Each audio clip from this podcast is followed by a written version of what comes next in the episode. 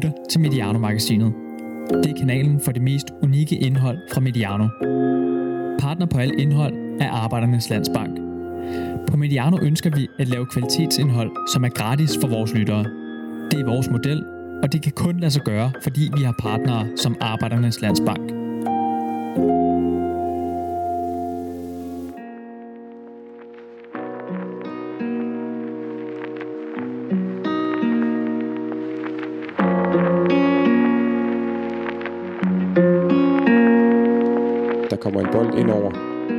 Bare stille. Bliv stille. Og det er sådan et meget godt udtryk for den der tid, jeg var i, at jeg kunne koncentrere mig om alle bevægelser. Og, og, og jeg kan bare jeg kan huske, at jeg ser et par fugle, der flyver væk fra et tag lige inden. Og så kan jeg huske den der stillhed, der er inde i mit hoved, da jeg sætter knolden på, og inde bag ved Kasper Ankergren. Og så kan jeg huske de der lugten af øl, der jeg løber forbi Brøndbys tilhænger. Altså det der øjeblik, hvor alle har en følelse, og man selv har givet et stadion en følelse, det er jo også en fed ting. Ja, Simon Bremer har på det her tidspunkt følelsen af at være så flyvende, at han næsten kan flyve. Hans beskrivelse her er af et af de to mål, som han scorer mod Brøndby i det forår i 2005, hvor han bryder igennem lydmuren i Superligaen nærmest ud af det blå. Han er den ene af denne fortællings usandsynlige helte. Jeg har en meget, meget øh, forsigtig start på det forår. Jeg tror, jeg spiller fire eller fem kampe fra start, hvor jeg spiller, hvad hjertet det hænger ud af halsen på mig hver eneste gang. Det er fedt, men det er forbandet hårdt. Og øh, medier og fans bliver ved med at... Jeg laver ikke nogen mål de første fire kampe, fem kampe. Øh, men jeg blev rost rigtig meget internt. Men for stadigvæk de dårlige karakterer, når, øh, når avisen er ude dagen efter. Og øh, det satte sig jo et eller andet sted i en ung knight, som jeg var 21 dengang. Og så, øh, så skal vi spille en kamp over i Herfølge i kamp 6 i det forår eller sådan noget. Og på det tidspunkt, der har vi en brasilianer, der hedder Tullio Di Melo. Øh, super god fyr. Anden type spiller, end jeg var. Ekstremt dygtig på, på hovedet, og havde nogle helt andre fysiske aspekter at, at bruge, end jeg havde. Meget mere stationær, men, men han, han havde nogle ting, og meget mere boksspiller, end jeg måske øh, endte med at være. Og vi vinder den kamp i Randers. Han scorer ingen mål, men, men, og jeg kommer ind og får et indhop, og det er alt sådan set okay. Og så er der træning um, fredagen, inden vi skal spille mod følge. Jeg mener, det er en søndag. Og der tænker jeg, at Tullio, han starter inden. Jeg spiller højre kant på det hold, der ikke skal starte. Og så går jeg ind for træning og har det egentlig fint med det. Så kommer jeg om søndagen, og så står jeg til at skulle starte ind mod følge. Og jeg er totalt overrasket. Jeg tænker, hvad fanden er det her for noget? Og så går jeg bare ud og spiller en øh, god kamp. Og så kan jeg huske, mit første, mit første mål, det er um, efter et hjørnespark. Jeg tror, det er Anna Olsen, der sparker ind over. Augustinusen hætter den på tværs, og så er jeg tæt, tæt ind under mål. Jeg når lige at tænke, jeg brænder. Jeg synes, der bare fundet på, at den går ind. Og det var sådan en, så skete der bare noget. Altså så, der var ikke i tvivl længere. Jeg kunne få alle mulige bolde nu, og så vil jeg ikke have et pres over noget. Men nu er presset fjernet. Og så laver jeg et, øh, et fint mål, hvor Gorte han, øh, han spiller mig i dybden, og jeg tager den ned med brystet, og så øh, tror jeg, at det er sådan halvflugter den over målmanden. Og laver to mål, og vi vinder 4-2 i den kamp, og så har vi AGF et par dage efter, hvor jeg, hvor jeg også laver to mål. Det var måske eksamen for mig, det, det forår. Øh, det var det i hvert fald for, for, øhm, for trænerne i OB har jeg så fået at vide sidenhen, fordi at øh, de står op til et, øh, der er altid den her træner, der går op i loungen til sponsorer og alt det her, og har sådan en, en, øh, en snak med sponsorerne inden kampen, og så siger de så, lad os så se, hvad Bremer han kan, nu hvor vi spiller mod Brøndby. Nu har han leveret mod Viborg her i GF og herfølge. Lad os se, hvad han kan mod et af de store. Han skal spille over for Daniel Akker og Per Nielsen. Daniel Akker og Per Nielsen kan ikke stoppe OB-angriberen, der på det tidspunkt lige var fyldt 21. Simon Bremer scorer i det forår 11 gange på de 15 kampe, han spiller i Superligaen. I dag er han stoppet som fodboldspiller, og når han ser tilbage på den tid i og især efter det fantastiske forår, beskriver han det som et virvar af tanker, oplevelser og følelser, både omkring fodbolden og privatlivet. Altså, jeg kan huske, min kæreste, min ekskæreste og jeg på det tidspunkt var var på pause, der var nogle ting i privatlivet, som var sådan lidt svært, og, og jeg var pludselig et kendt ansigt i Aalborg, og jeg var gået, gået, gået fra ukendt til kendt på tre måneder, det tror jeg, de, de færreste vil kunne finde ud af, sådan fuldstændig straight up og håndtere. Jeg forsøgte alt, hvad jeg overhovedet kunne, og, og synes egentlig, jeg, jeg har ikke rigtig noget at sætte øh, på mig selv i forhold til det. Men jeg var forvirret, og jeg var...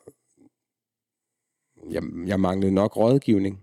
Altså, jeg sagde nej til nogle agenter det, den sommer, hvor det så ender med, at jeg forlænger med OB. Øhm, jeg har nogle andre tilbud på hånden øh, fra nogle store klubber, som hvis jeg havde taget det øh, kloge karrierevalg, så havde jeg måske taget det. Men så var jeg ikke tro mod den, jeg var. Det, kan, det er banket mig selv lidt i hovedet over nogle gange, men, men jeg er egentlig nået frem til den konklusion, at heldigvis har jeg valgt mig selv. Så øh, jeg tror, at jeg sådan, det var sådan en samsurium af, at de har hentet nye angriber. Jeg havde været tro mod dem. Hvorfor fanden er det, de ikke øh, bare lader mig spille øh, og giver mig kærlighed, kærlighed, kærlighed? Fordi det er det her, jeg jeg har altid været en spiller, der har brug for øh, ros, fordi jeg altid kan behandle rosen. Altså, jeg er, ikke, jeg er ydmyg i forhold til alt, hvad jeg har fået at vide. Så jeg, jeg ændrer ikke personlighed, hvis det er, at der er for mange, der klapper mig på, på ryggen og siger, det er godt arbejde. Så det giver mig mere, mere og mere mod på at arbejde videre. Og det, øh, det oplevede jeg ikke rigtigt, jeg fik. Jeg tror, at det, det var sådan lidt, de har tænkt i uh, trænerteamet i OB, jamen han får, medierne er på ham, og de bygger ham op, og hypen er, er stor nok til, at vi, og her skal vi holde ham nede. Det var tværtimod det helt andet, jeg havde brug for.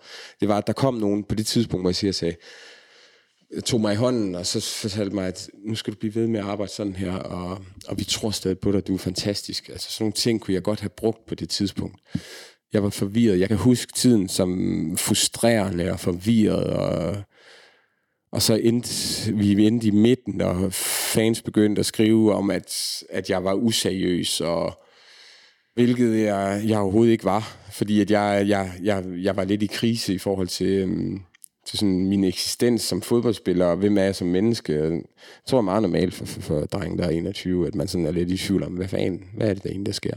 og forsøge at bryde sådan lidt ud af det der professionelle fodboldspillerliv, fordi jeg var også et menneske. Det har altid været meget vigtigt for mig, at jeg også kunne bevare mig selv som menneske i det, i det, i det jeg gjorde. Så havde jeg været 35 år, så jeg kunne jeg håndtere det på en helt anden måde. Men jeg havde ikke nok viden med på det tidspunkt, og jeg skulle måske have søgt noget vejledning øh, fra en agent eller en mentaltræner. Men de hang ikke på træerne dengang. Det var, det var først senere, det begyndte et par år efter, man begyndte at bruge mentaltrænere. En sådan, altså en mentaltræner, som Simon Bremer måske godt kunne have brugt dengang, er Christian Stenrøgl. Han har firmaet Musikterapi for Elite Atleter og arbejder som mentaltræner med alt fra fodboldspillere over mountainbike ryttere til bordtennisspillere. Det her med at anse alle eliteatleter som mennesker frem for, og, jeg, og det er en ting, jeg tit prædiker over for mine, øh, mine egne atleter, dem jeg arbejder med, det her med, at man spiller en sportsgren. Du spiller fodbold. Du er ikke fodboldspiller. Fordi hvis du bygger hele din identitet op på, at du spiller fodbold, at du er en fodboldspiller, jamen hvad så når du stopper med det? Øhm, og det her eksistentielle øh, krise, som det godt kan være, er enormt svær at håndtere, og meget, meget øh, frygtindgydende på en eller anden måde. Så det, at man tager vare om sig selv som menneske, og siger, at jeg er mere end det, jeg laver, det er virkelig, virkelig en positiv ting. Jeg har jo skulle ret tidligt skulle forholde mig til mig selv som menneske også, fordi at den succes, den blev ikke bare ved og ved og ved og ved og ved. Så jeg ret tidligt skal forholde mig til, hvem er jeg?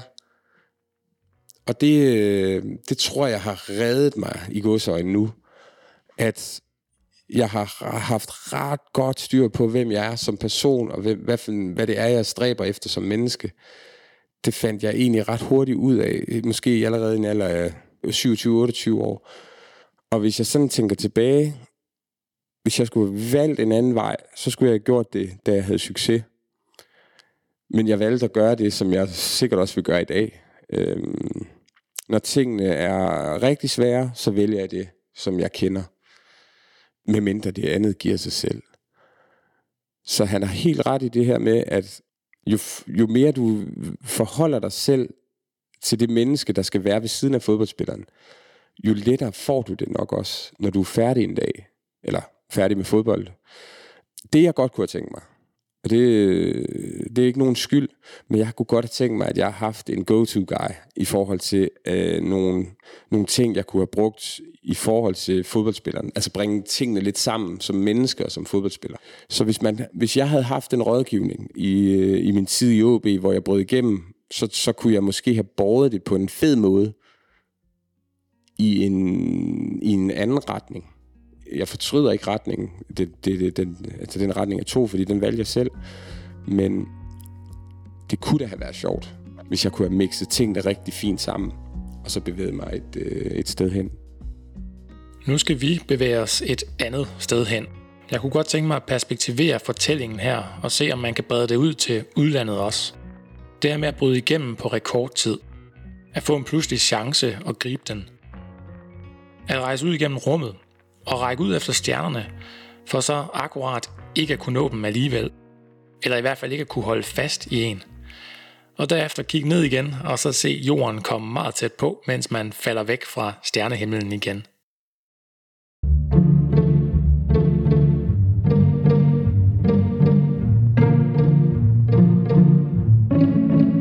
Kan du huske Michu? Det der One Season Wonder, det lyder som lidt af et skældsord, når man bruger det. Og han var jo mere end det, og det var Simon Bremer i øvrigt også. Men i det begreb ligger der det der med at poppe op lidt ud af det blå, og så forsvinde forholdsvis hurtigt igen. Jeg synes, at Mitchus historie som det pludselige og uventede stjerneskud minder om Simons. Så jeg har allieret mig med min journalistkollega Morten Glindvad, som er den største Michu-ekspert, jeg kender, til at fortælle mysteriet om Michu jeg ved i hvert fald, at han arbejdede meget i og omkring Swansea, dengang Michu var et hit. Og hvad skete der egentlig med Michu? Jeg kan bare huske, at jeg selv var svært begejstret for spanieren med den flotte manke. Så det første, jeg spørger Morten om, er, om han bliver mest glad eller trist, når han tænker tilbage på Michu. Jeg bliver mest glad, når jeg tænker på, på Michu, øh, fordi det, det minder mig om nogle lange køreture fra Heathrow Lufthavnen i London til, øh, til Swansea, som var det mest isolerede sted at komme til i øh, Premier League. Men når man først står frem, så elskede jeg at være der. Jeg synes, det var et, det, det var et fedt stadion, det havde det her lille Liberty Stadium. Jeg synes, der var nogle skønne spillere på det her hold. Jeg nød at kommentere Michael Laudrup's Swansea-hold, og jeg nød i den grad at se, at se Michu score mål for dem.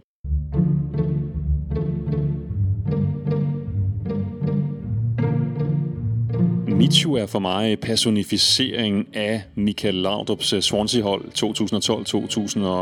2012-2013. En, en sæson, som var, eh, var meget speciel for, eh, for danskere, der fulgte med i Premier League, og for os, der dækkede Premier League, fordi at den her lille valisiske klub, den fuldstændig, fuldstændig overtog scenen, overtog billedet fra mange af de etablerede store klubber, i hvert fald hvis man fulgte det her fra, fra, fra Danmark. Og på det her Swansea-hold, som spillede noget rigtig, rigtig god fodbold undervejs, der var Michu den helt helt store, helt store solstråle-historie. Samtidig så er han jo også en usædvanlig historie, fordi det er historien om en spiller, som ikke var kendt overhovedet, da han var i begyndelsen af 20'erne, og så lige pludselig så bliver han et, et stjerneskud i internationale fodbold, og så ender det uh, tragisk med, at hans øh, karriere bliver, bliver ødelagt af skader. Så nogen vil måske tænke tilbage på Micho som sådan en klassisk uh, ja, one-season wonder, altså en spiller, som ramte et urealistisk højt niveau i en enkelt sæson, men sandheden er virkelig, at det, det får vi aldrig nogensinde svar på, fordi det var ikke, det var ikke hans niveau, som ikke kunne, kunne stå distancen i flere, flere sæsoner. Det var skaderne, der ødelagde det for ham. Og det med de skader vender vi tilbage til. Men først er der succes. Den 24. februar 2013 vinder Michael Laudrups Swansea-hold 5-0 over Bradford i Liga Cup-finalen. Og selvfølgelig havde Miguel Perez Cuesta, eller bare Michu, scoret igen. Michu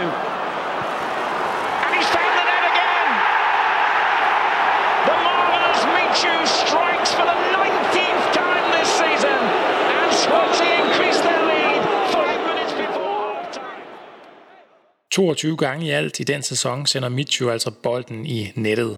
Han er 27 år og går ind i sine bedste fodboldår. På det tidspunkt ved ingen, at det også vil blive højdepunktet i Mitchus alt for korte karriere. Men hans første sæson i England er fænomenal. Der er de 22 mål, 18 i Premier League, der er Liga Cup triumfen, og så bliver han også årets spiller i klubben. Med Mitchu på holdet spiller Swansea fremragende de slår Arsenal på Emirates, de slår Chelsea på Stamford Bridge, og de slår Liverpool på Anfield. Michu, ja han scorer mod Arsenal, mod Chelsea og mod Liverpool. Michu blev den, den helt store hovedperson på det her velspillende Swansea-hold. Det var en succeshistorie med Michael Laudrup som manager i hans øh, første sæson i, øh, i Premier League. De lå fint placeret øh, lidt over midten igennem øh, det meste af sæsonen, og så havde de jo så sideløbende øh, det her store pokaleventyr i den engelske League Cup, hvor de jo virkelig gjorde noget historisk, som gør, at den her sæson den vil aldrig nogensinde blive, blive glemt i Swansea. Det var ikke nogen nem vej, de havde til, øh, til finalen på Wembley. De var forbi Anfield, hvor de sendte Liverpool ud. Og jeg var selv på stadion til begge semifinaler mod, øh, mod Chelsea, hvor de øh, vandt på, på udebane på, på Stamford Bridge, og så kom de videre på øh, hjemmebane i den her retursemifinale, hvor øh, mange måske husker, at det var den kamp, hvor i den her Azar, han øh, sparkede en, øh, en bolddreng fra Swansea, som, øh, som lå og holdt lidt for, for længe på øh, bolden. Det var en meget stor og, og anspændt aften i Wales den her aften, fordi at det sikrede jo altså Swansea en plads på øh, Wembley.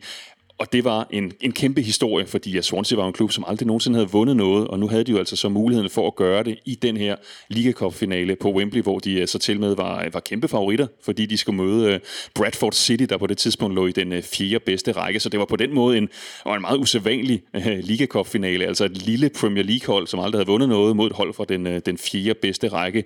Og jeg var så heldig, at, jeg skulle og kommentere det her, det her opgør, og om jeg kan huske hele ugen op til, hvor stor opmærksomhed den her finale fik også i, i Danmark og i de danske medier, som jo virkelig bagte op til, øh, til den her øh, begivenhed. Så vi vidste godt, at der vil være, nok være mange, der, der fulgte med, men alligevel, da, da vi et par dage efter så seertallet for den her kamp, der blev, altså alle blev nærmest chokeret. Der var, der var 435.000 danskere, der overværede finalen mellem øh, Swansea og, øh, og Bradford. Det var den mest sete kamp, som jeg nogensinde har kommenteret. Og bare for sådan at sammenligne det med noget, så prøvede jeg lige at se, hvad Liga Cup-finalen i den seneste sæson havde af seertal på, på samme kanal. Det var 6'eren. Der var 20.000 seere. Det sætter lidt i relief, hvordan danskerne gik fuldstændig amok over, at, øh, at Michael Laudrup Swansea var nået i den her Liga Cup-finale. Og i den finale, ja, der, der skulle Micho selvfølgelig være målscorer øh, scorede et af Swanseas fem mål i den her overbevisende 5-0 sejr, som, som gav dem det her øh, trofæ, som på den måde blev monumentet på den her, på den her store sæson. Det var også der, det toppede for, øh, for Michael Laudrup øh, i Swansea. Det blev aldrig helt det samme igen efter øh, finalen på Wembley. Det her er altså toppen af Michus karriere. Men lad os lige hoppe lidt tilbage i historien, for lige så interessant det er at høre, hvorfor Michio forsvandt så hurtigt igen, og det skal I nok høre om senere er det at høre om hans vej til toppen. Da Michu var barn, var der jo ikke nogen, der havde set for sig, at han skulle blive en, øh, en stor spiller, som på et tidspunkt øh, var den mest scorende spiller i hele Premier League. Han kommer op fra øh, Oviedo, en stor by oppe i Asturien i det nordlige Spanien, og der spillede han på det lokale hold Real Oviedo, som jo nok i spansk fodboldhistorie er en klub, der, der har fyldt noget, men i de år, hvor, hvor Michu han begyndte at blive, at blive seniorspiller, ja, der var det en klub, der havde store, store problemer. De lå og rundt langt nede i rækkerne, og han debuterede på første hold, da de lå helt nede i den, den fjerde bedste række, så det var, det var sådan en, øh, en, en anonym fodboldspiller, som øh, ingen havde set noget, øh, noget særligt i. Han skifter så fra, fra Oviedo til, til Celta, øh, som på det tidspunkt lå i den næstbedste række, men det var ikke en spiller, som blev hentet til Celta for at skulle spille på det bedste hold. Der måtte han også starte øh, langt nede i rækken. Han måtte starte på B-holdet i den tredje bedste række, inden han så øh, endelig fik debut på, øh, på Celtas øh, bedste hold, få dage før han fyldte 22 år. Øh, og det siger jo alligevel noget om, hvor, hvor sent han i virkeligheden træder ind på scenen i, i spansk fodbold. At bare det at få debut i den næstbedste række, det var altså først noget, der skete, da han, øh, da han, var, øh, da han var 22 år. Og han spiller så i Celta i nogle sæsoner i den næstbedste række, uden at han gør sådan det helt store væsen af sig. Der er stadigvæk ikke nogen, der, øh, der ser for sig, at Micho det er en spiller, som, som vil få en, en stor karriere. Men han får alligevel gjort nok til, at Rayo Vallecano øh, vælger at hente ham til klubben øh, på et tidspunkt, hvor de lige er rykket op i øh, La Liga. Så i 2011, da han er 25 år, så får han alligevel øh, muligheden for at spille i den øh, bedste række i øh, Spanien. Rayo var en, en lille klub i, øh, i hjertet af, af Madrid, en rigtig arbejderklub, øh, og alle regnede med, at de ville få det svært i, øh, i bunden af Primera Division. Men de havde Micho, og han var en stor del af forklaringen på, at Rayo de overlevede i den øh, bedste række, for han var han var en sensation i La Liga i den her sæson 2011-2012. Det var hans store gennembrud i uh, spansk fodbold. Han scorede 16 mål i uh, La Liga, og det er imponerende, når man gør det for en, uh, for en lille klub som uh, Rayo, og der var i den sæson kun to spanske spillere i hele La Liga, der scorede flere mål end Michu. Det var Fernando Llorente, der på det tidspunkt spillede i Atletic under Marcelo Bielsa, og så var det øh, Valencias øh, Roberto Soldado, altså et par ja, temmelig etablerede angribere var de jo allerede på, øh, på det tidspunkt. Så sæsonen 2011-2012, det var der, hvor hele Spanien de lærte Michu at kende. Mens Micho spillede for, for Celta i den øh, næstbedste række, selvom han ikke var en kæmpe profil, så åbnede der sig alligevel en mulighed for, at han kunne komme op og spille i La Liga. Der var nemlig et tilbud fra øh, Sporting-klubben øh, fra uh, som ville hente ham til klubben på et tidspunkt, hvor Sporting altså lå i den, den bedste række.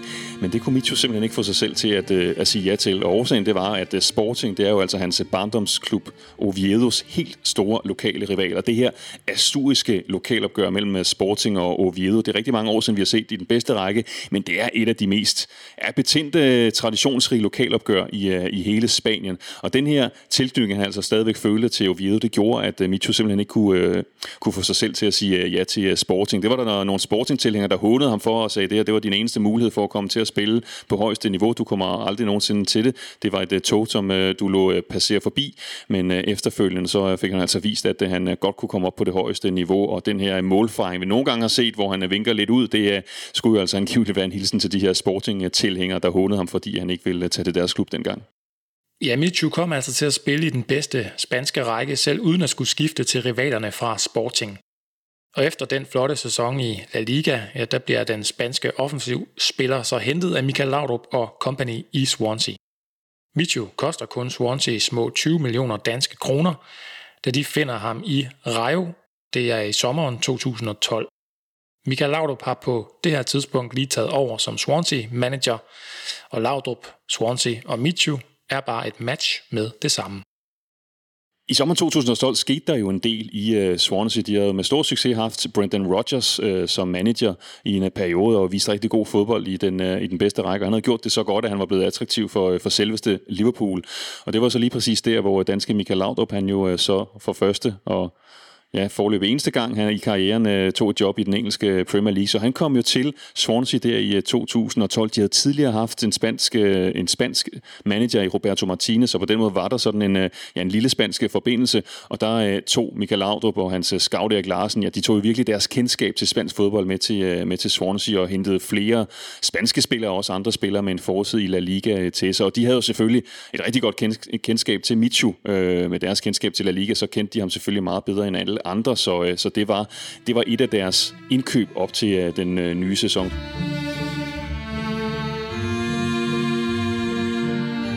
Der var jo mange andre spanier, og det var selvfølgelig med til, at han, øh, han følte sig altså godt tilpas. Men der var også noget med, med kulturen, som måske på en eller anden måde ramte ham øh, meget godt, og der var det nok en fordel, at han er nordspanier. Altså, det var sådan for det lidt mere øh, ro og lidt mere regnfulde Nordspanien. Det kunne han måske lidt mere identificere sig med, da han, da han kom til Wales. Og så uh, var der stor opbakning fra hans familie. Han har fortalt om, hvordan hans far hver eneste uge så arbejdede han hjemme i Nordspanien fra mandag til fredag, og så hver gang det blev weekend, så hoppede han altså på et fly til, til Heathrow, og så derfra tog han så ud og øh, fulgte sin søn spille alle mulige steder rundt omkring i England, og så sørgede han jo altid for at have noget spansk skinke med, som Micho han kunne få og spise der i, øh, i Swansea med de andre spanske spillere.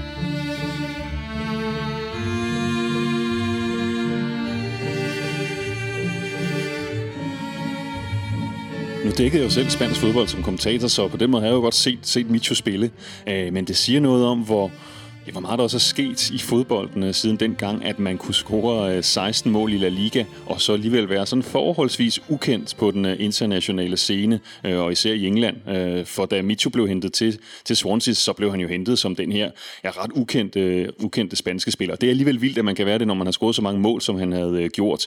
Og det siger jo også noget om situationen dengang, både i spansk og international fodbold, at, at Swansea kunne hente ham så billigt, øh, som de gjorde. Det kan, kan de jo stadig hygge sig over, at de hentede ham for de her efterhånden legendariske 2 millioner øh, pund, svarende til omkring 19 millioner kroner dengang. Det er jo helt, det er jo næsten helt surrealistisk at tænke på nu, at man kunne hente en mand fra en sæson med 16 mål i Liga for, for så få penge. Men det hang sammen med, at han kun havde et år tilbage i sin kontrakt. Det gjorde, at Rayo vidste godt, at hvis de skulle have noget for ham, så var, det, så var det nok nu, det skulle gøre det. Og så hænger det også sammen med situationen i spansk fodbold på det her tidspunkt. Der var de spanske klubber i, øh, i knæ. De var hårdt ramt af finanskrisen, så derfor handlede det for dem ofte om, at hvis de havde noget som helst af værdi, jamen, så, må, så må de sælge ud af det. Og det gjorde, at især de engelske klubber, de øh, lige præcis på det her tidspunkt, der rettede de virkelig øjnene mod, øh, mod Spanien, for at, øh, fordi de fandt ud af, at der var rigtig, rigtig meget værdi at hente. Det var også på et tidspunkt, hvor spansk fodbold styrede det hele. Vi havde haft Pep Guardiolas FC Barcelona-hold, vi havde haft José Mourinho's Real Madrid-hold, vi havde et spansk landshold, der vandt øh, den ene titel efter øh, det andet, og det gjorde, at spansk fodbold var på mode. Og lige præcis den her sommer 2012, der sker der øh, et reelt boom i antallet af spanske spillere i øh, Premier League. Det stiger fra, ja, fra 19 spillere i den foregående sæson til 28 spillere. Og så hele den udvikling og den øh, situation, det her forhold mellem spansk og engelsk fodbold, der bliver Micho det stærkeste symbol, fordi han er jo nemlig lige præcis fortællingen om, hvordan at de engelske klubber de kunne finde klassespillere i, øh, i Spanien, og de næsten ikke behøvede betale for dem. Og Michu behøver ikke tid til at vende sig til Premier League. Han er en omgående succes. Halvvejs i sæsonen ved juletid i 2012 står Michu på 14 mål og ligger nummer 1 på topscorelisten i Premier League.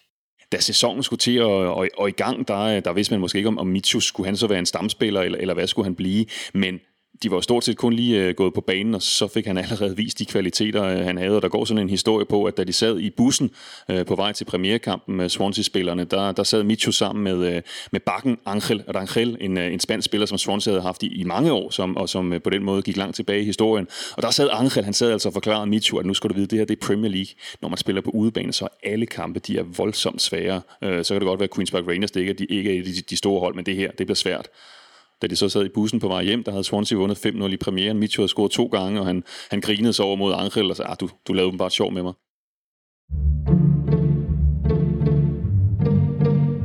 Jeg kan huske første gang, jeg var i Swansea i den sæson, det var i tredje spillerunde, hvor de, øh, hvor de møder Sunderland på, på hjemmebane. Der havde de jo fået en formidabel start. De havde vundet de, de to første kampe, og så i den her kamp mod Sunderland, der var det næsten en, det var en stor skuffelse lige pludselig, at øh, Swansea kun fik uafgjort, øh, så de øh, altså ikke holdt fast i den her stime på, på Luther Seier. Men han scorede igen. Mitchell, der havde han så scoret fire mål i de tre første kampe, og allerede der, så havde han så lagt sig op øverst på, øh, på topscorerlisten. Så det var et Jamen, det var en komet, det var et stjerneskud, som ramte Premier League nærmest øh, lige med det samme. Og nogle gange taler man om, at spillere lige skal vende sig til at komme til et nyt land og en ny liga.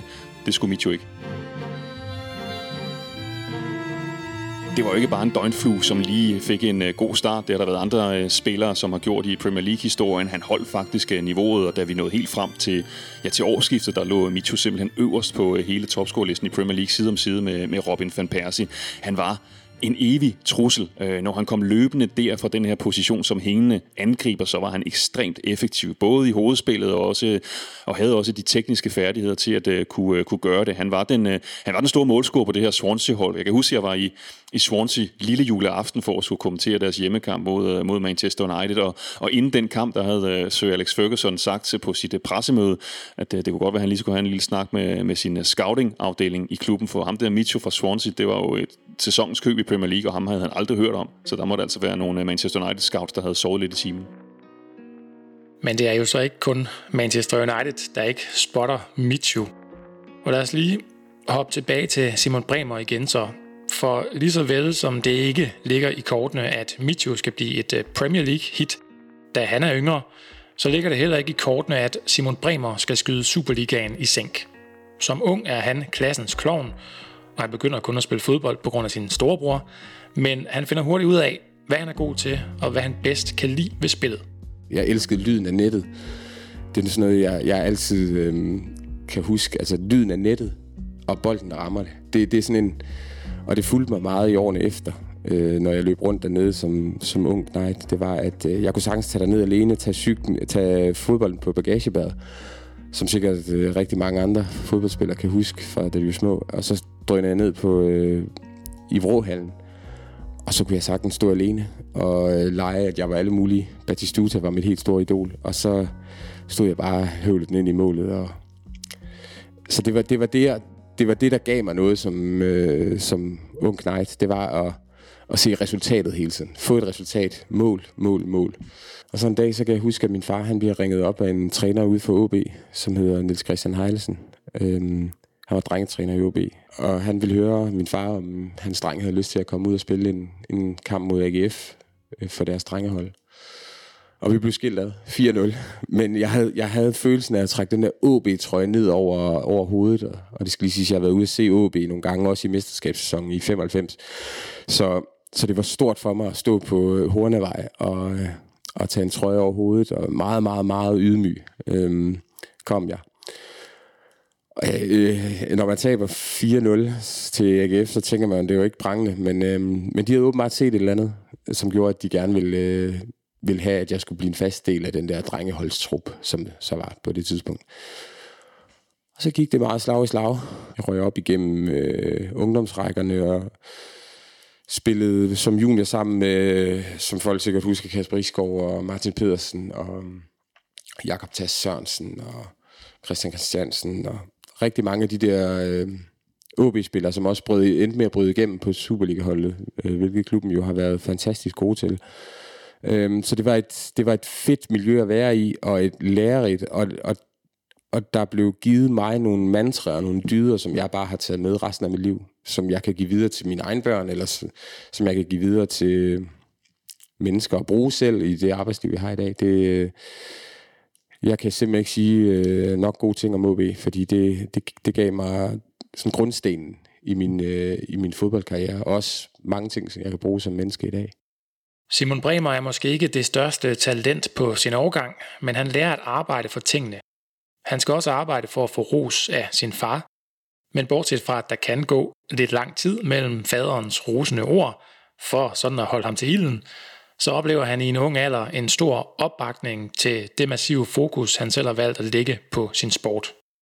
Jeg har i hvert fald haft nogle forældre, som har været enormt dygtige til at Øh, køre mig alle mulige steder hen, men de har også givet mig snor. Når jeg skulle til Holland med OB øh, ungdomsholdet, jamen så tog jeg alene et sted med en 100 kroner i baglommen, og så kunne jeg købe øh, to poser chips, og så var turen sådan set overstået. Men det var den der, de, de var rigtig dygtige til at lade mig stå på egen ben og samtidig også få mig til at få følelsen af, at, at de gjorde noget for mig.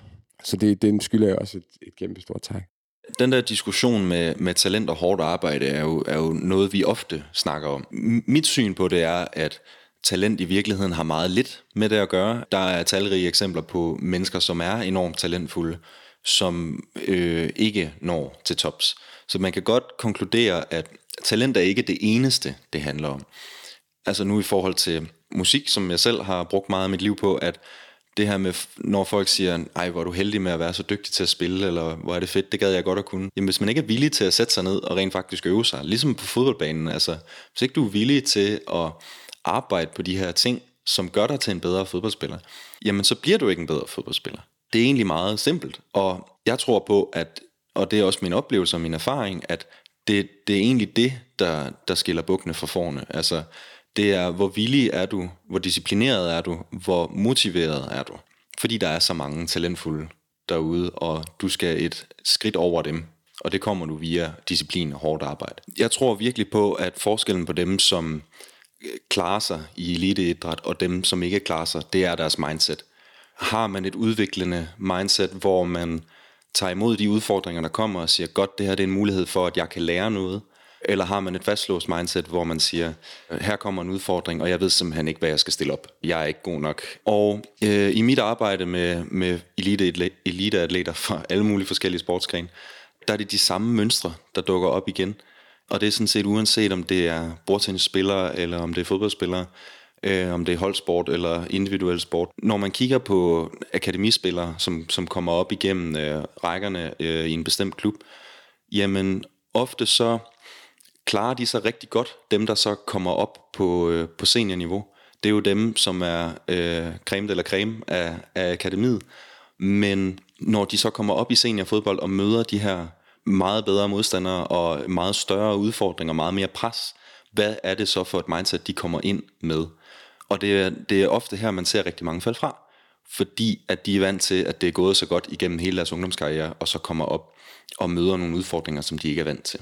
Og jeg tror, det er derfor, jeg et eller andet sted er nået til et eller andet sted. Det er, jeg har aldrig følt mig bedre end andre. Jeg har altid haft ydmygheden i forhold til, at der var altid noget, der kunne gøres bedre. Og sådan, det følger mig stadigvæk. Altså, jeg tror ret tidligt, at jeg lærte, øh, og det var min far, der lærte øh, mig det, eller ubevidst eller bevidst, det aner jeg jo ikke. Men når jeg kørte hjem fra, min, øh, fra en kamp, og jeg havde lavet to-tre mål, og være rigtig glad for det. Så, øh, så satte jeg ved siden af min far, og så, så sad jeg der og håbede på, at han bare ville sige, kæft, det var i orden, Simon. Øh, det gjorde han også en gang imellem, men nogle gange så sagde han også, du kunne have lavet to mere. Og det blev ikke sagt i en hån eller noget som helst, men det, det gjorde alligevel, at jeg sådan, øh, jeg kan altid gøre det bedre. Øhm, og så har jeg alligevel altid sådan følt, at andre var bedre end mig. Nok også fordi jeg har haft en storebror, som har taget spotlightet i en ret tidlig alder. Min storebror var rigtig dygtig og en dribler, helt anden type fodboldspiller, end jeg selv var. Han kunne drible forbi fem mand, og så aflevere den lige før han ramte stregen, fordi han havde ikke brug for at lave mål. Han, og vi andre havde ham for det. Vi gad ikke engang sparke lortet ind, fordi han bare trillede til siden en halv meter foran stregen. Men så jeg var en helt anden type, og jeg så ham jo som en rigtig, rigtig god fodboldspiller. Og det tror jeg bare fulgte mig sådan lidt, at alt hvad de andre har kunnet, det har jeg altid ønsket, at jeg selv kunne. Hvor jeg måske ret sent finder ud af, at det jeg kan, er faktisk noget, som man kan bruge på rigtig mange hold.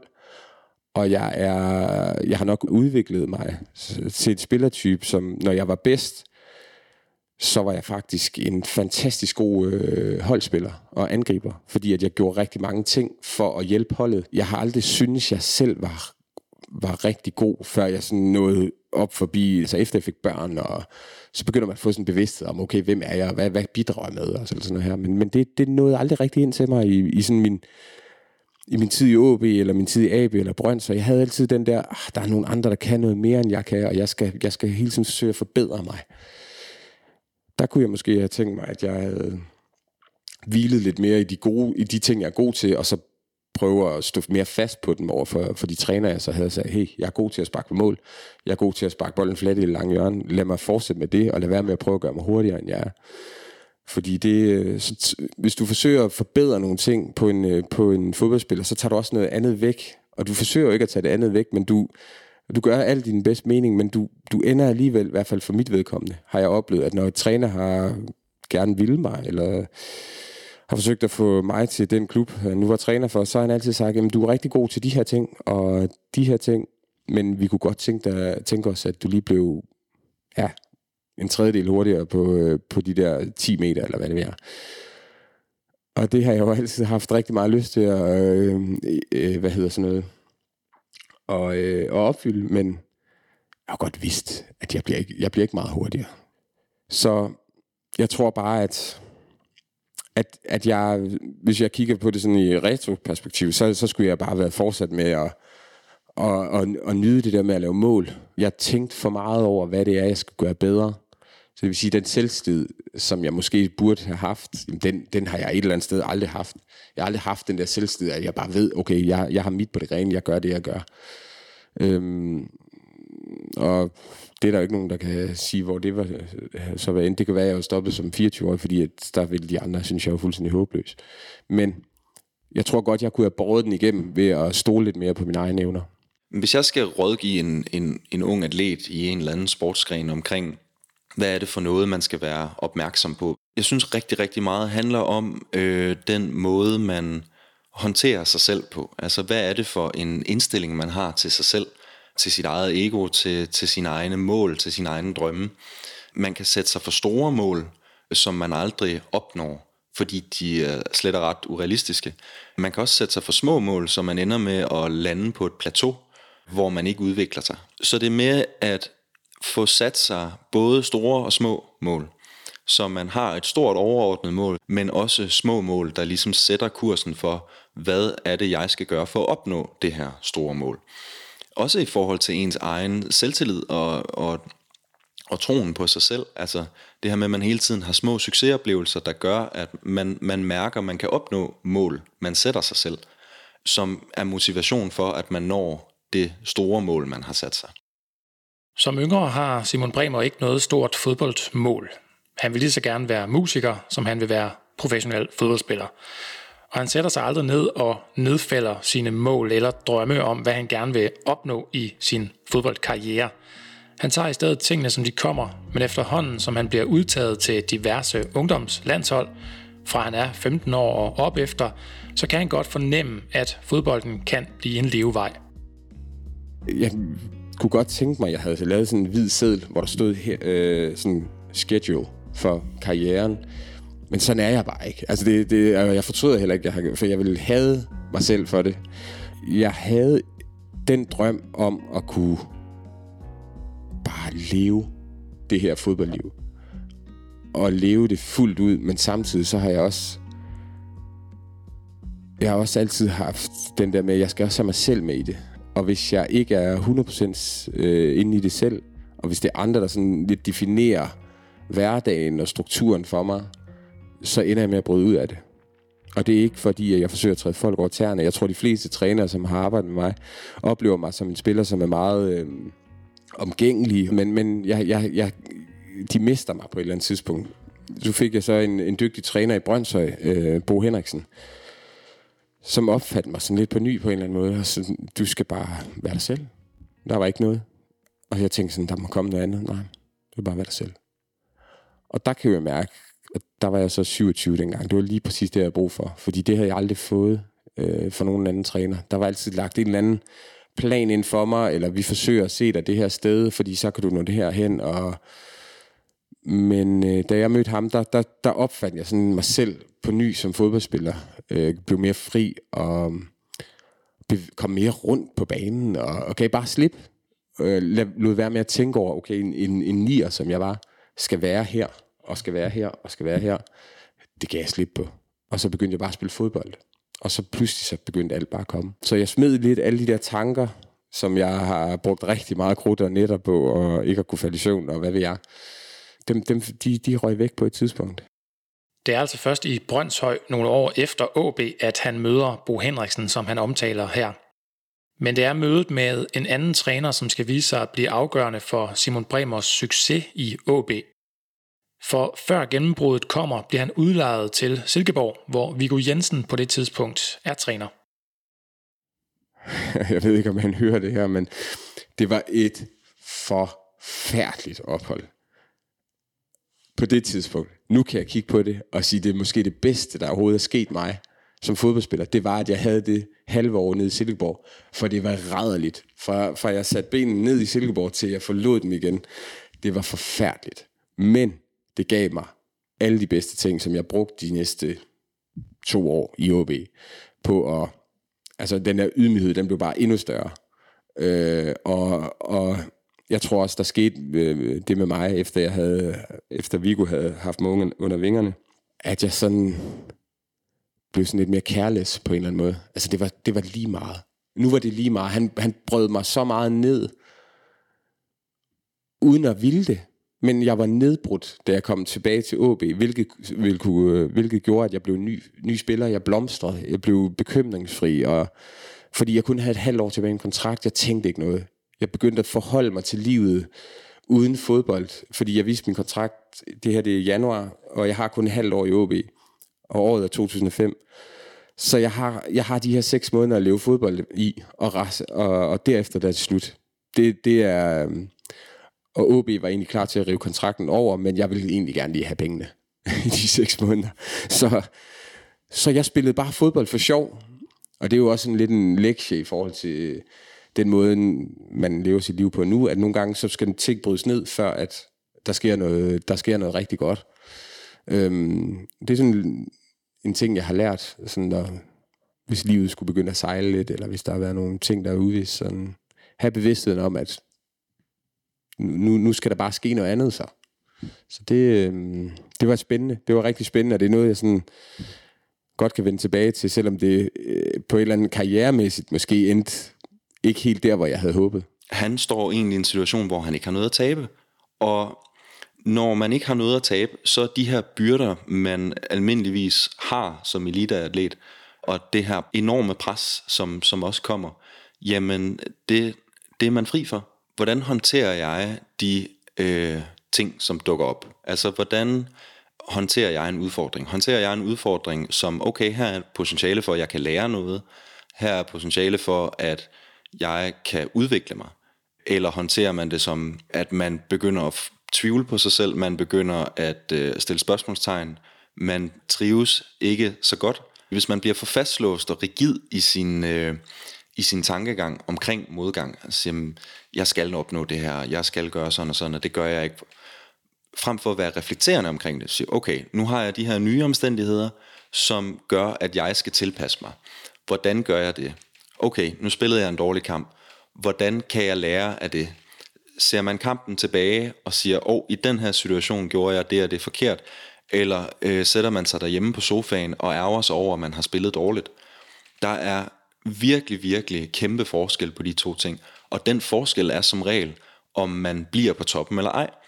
De mennesker, som er øh, reflekterende, og de mennesker, som virkelig sørger for at lære af deres fejl, og frem for at se det som nederlag, ser det som potentiale for udvikling, jamen det er dem, som kan komme tilbage fra langtidsskader, øh, fra dårlig form, det ene og det andet. Det, det ser jeg virkelig som den afgørende forskel. Ja, jeg kan holde rigtig meget af Vigo. Han har gjort meget, og han har gjort alt i bedst mening. Øh, fantastisk øh, menneske. Øh, jeg har snakket mange gange med ham for, øh, bagefter, men jeg var ikke, jeg var ikke hans ønskespiller. Og, øh, han, var, han, var, han var måske min ønsketræner, hvem ved. Han, han gjorde i hvert fald bare noget ved mig. Øh, jeg husker en træning, hvor at, hvor at øh, jeg tror, der, der sker det i Silkeborg, at jeg har lige fået kørekort, og så kører jeg ned til, til træning en dag, og så kører jeg galt. Jeg ender i grøften. Og øh, så kommer Mohamed Akinsi, som også spillede i klubben dengang. Han, kommer, han kører bag ved mig, så han kommer over ret hurtigt og sådan noget. For lige øh, rejse mig op og sådan noget. Så ringer jeg til Vigo, og så siger jeg, øhm, Vigo, jeg ligger herude ved Sønder Omme, eller hvad fanden det hedder derude, øhm, og bilen ligger på taget, og vi skulle træne om en halv time. Og siger Viggo, ja, jeg synes, du skal tage med Mohammed til træning. Og, så, øh, så, og vi havde to træningspas den dag. Og jeg husker ikke meget for dagen, men så, så jeg, jeg får så en lånebil på vej hjem og kører med to hænder på rattet og øh, stive skuldre og alt, alt hvad rammer. Jeg kører meget forsigtigt hjem. Dagen efter, så er vi til træning i Silkeborg igen. Og øh, jeg er stadig en smule rystet, er jeg stadigvæk. Og så har Viggo bare stillet, det var han kendt for, han stillede kejler og blå mænd øh, rundt på helt... Han kunne, han kunne kaste dem ud og kalde det en øvelse, hvor vi skulle spille rundt om de her øh, blå mænd. Og alle de andre drenge fra Silkeborg, de kender øvelsen. Jeg har ingen idé om, hvad der foregår. Altså, jeg har ingen idé. Og jeg har spillet bolden det forkerte sted hen to gange. Og så, så, så stopper Viggo fløjter. Så går han hen, og han, han, står, han, står, han står 10 cm fra min hoved. Og så skriger han mig i hovedet. Hvad er du er du helt på munden, mand? Og, øh, han kunne, han kunne give en skideball, sådan at øh, klumpen i halsen, det blev rigtig, jeg, det, var, jo var tæt på, at jeg begyndte at græde. Og jeg har aldrig haft det sådan med en træner før, nu kan jeg grine af det, men det var meget ubehageligt dengang. Men, men, men sådan nogle oplevelser, det, det hærder jo en, altså, øh, øh, når du er ung. Ikke? Altså sådan, jeg tror ikke, du ser ret mange af disse ting i, i dag, hvor en træner kan stille sig hen 10 cm foran en ung spiller, og skrige ham ind i hovedet om, hvor stor en katastrofe han er. Jeg ved ikke, om det var en bevidst strategi fra Vigos side, eller noget som helst, men han kunne godt øh, øh, give folk en overhaling. Men det var ikke sådan, jeg tænkte, ah, ah, Vigo gider jeg aldrig nogensinde spille for. Jeg, jeg gjorde endnu mere for at gøre ham tilfreds. Så på den måde var han jo sådan lidt en fadertype for, for, for, øh, for det hold, han lå at træne dengang. Altså, og det ved jeg, der var andre spillere, der også, der var mange, mange spillere, der, der stod bag Vigo i, i tiden i Silkeborg. Fordi han, han, han kunne stå og mig til, men to dage efter, så udtog han mig til at starte inden. I 2003 bliver Simon Bremer hævet op på første holdet i AB. Men han er en af de nye, og der er mange gode angribere i forvejen, så i en periode bliver han sat ned på højre bak. Og så kan man jo blive sur, eller man kan blive bak uden brok. Jeg var ked af det. Jeg var ikke engang sur, for jeg tænkte, jeg er ikke god nok. Der havde OB Zelensky og Andres Oper hierarkiet var fuldstændig tydeligt i OB på det tidspunkt. Der var Silberbauer og Augustinusen og Altså, så, så der, og Allan Gorte, og rigtig gode folk faktisk for mig på det tidspunkt, fordi der, der var noget stræb efter. Altså, de, havde, de, øh, de var ikke bare nogen, der havde det i munden, de viste også, da de gik ud til træning. Så det gav mig sådan en idé om, okay, hvad kræves det at være, at være Superliga-spiller? Og det kom sådan langsomt til mig. Der er talrige eksempler på folk, som netop øh, det her med, at jamen, øh, hvis man bare arbejder hårdt, og øh, så, så er man jo på en eller anden måde en træners drøm. Altså hvis man, hvis man er villig til at gøre de ting, som holdet har brug for, frem for at tænke på sin egen, øh, sin egen vinding eller sit eget øh, ego, så at sige. Og der er jo også gode eksempler på fodboldspillere, som undervejs i deres karriere har ændret mindset der er jo også noget læring i det her med, og der er jo også noget fra klubbens side at kunne kigge på en fyr, som har ligget og spillet højre dør i, i ni måneder og været godt træt af tingene, men han har stadigvæk, han, han kommer, og han bidrager med alt, hvad han har. Det tror jeg også er en meget, meget vigtig ting, øh, også for unge spillere at lære. Det her med, det, stå imod det, stå imod det, stå imod det, stå imod det, fordi det kommer bare tilbage. Hvis du, hvis du vælger at stå imod det, så, bliver det, så ender du pludselig med at stå det rigtige sted. Fordi at så, så kan de ikke komme udenom der længere. Og det var nok der, jeg sådan, det, det var også noget, jeg brugte min far på. Altså sådan, jeg, jeg tænkte, hvad fanden er det, jeg laver her? Jeg vil lige så godt stoppe med at spille fodbold. Jeg skal jo ikke spille højre bak. Det kan jeg ikke finde ud af. Men jeg kom, og jeg spillede. Altså i fodbold især, som ung spiller, øh, er man nødt til meget tidligt at indse, at der er rigtig, rigtig mange andre, som også er gode til fodbold. Og det er ikke altid det, der betyder noget. Det er ikke altid, øh, hvem der er den bedste som U15-spiller, der, der egentlig siger noget om, hvem der når til tops. Noget, der har en kæmpe betydning for det, det er netop det her med, hvordan omstiller man sig. Lad os nu sige, tage et eksempel med, at man er, man er vant til at spille højre kant og være øh, driblende og øh, meget offensiv og kreativ. Men øh, træneren har brug for, at du spiller højre bak. Tager du så imod den udfordring og siger, godt, hvad skal jeg gøre for at blive en dygtig højre bak? Frem for at sige, at på højre bak kan jeg jo ikke bruge mine egenskaber. Altså, der, jeg er ikke god på højre bak. Jamen, hvis man så virkelig sætter sig ned og, øh, og giver den en skalle på højre bak, og siger, godt, jeg skal blive bedre til det og det og det, en ting er, at du viser træneren, at du vil gøre den her opgave, og du er parat til at, arbejde for holdet. En anden ting er, at du viser dig selv, at når der kommer udfordringer, så er du klar til at takle dem. Og når man arbejder med så store masser af talent, som man gør øh, på forskellige fodboldakademier, så er det ofte det, der er forskellen. Fordi omstændighederne er så mange og så forskellige, at der kan ske alle mulige ting, som du er nødt til at tilpasse dig, du er nødt til at være omstillingsparat og du er nødt til at være villig til at arbejde hårdt for at nå til tops. Øh, og det lyder som en kliché, men der er en grund til, at klichéer er klichéer. Efter det lærerige ophold i Silkeborg, lad os kalde det det, vender Simon Bremer tilbage til AB, og nu nærmer vi os så det magiske forår, hvor alt går op i en højere enhed for ham.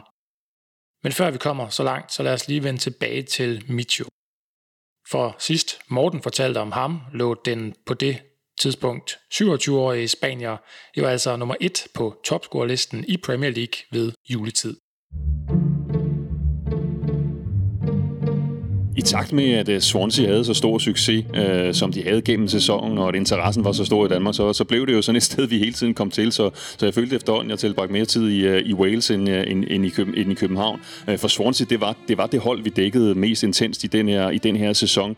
Og i historien om Swansea, så, så var Mitchell hele tiden hovedpersonen. Altså, der var så mange højdepunkter, som han var forbundet med. Man husker jo, man husker jo sejren ud over Arsenal, da de vinder 2-0 på Emirates Stadium, et af de, de store resultater i øh, sæsonen.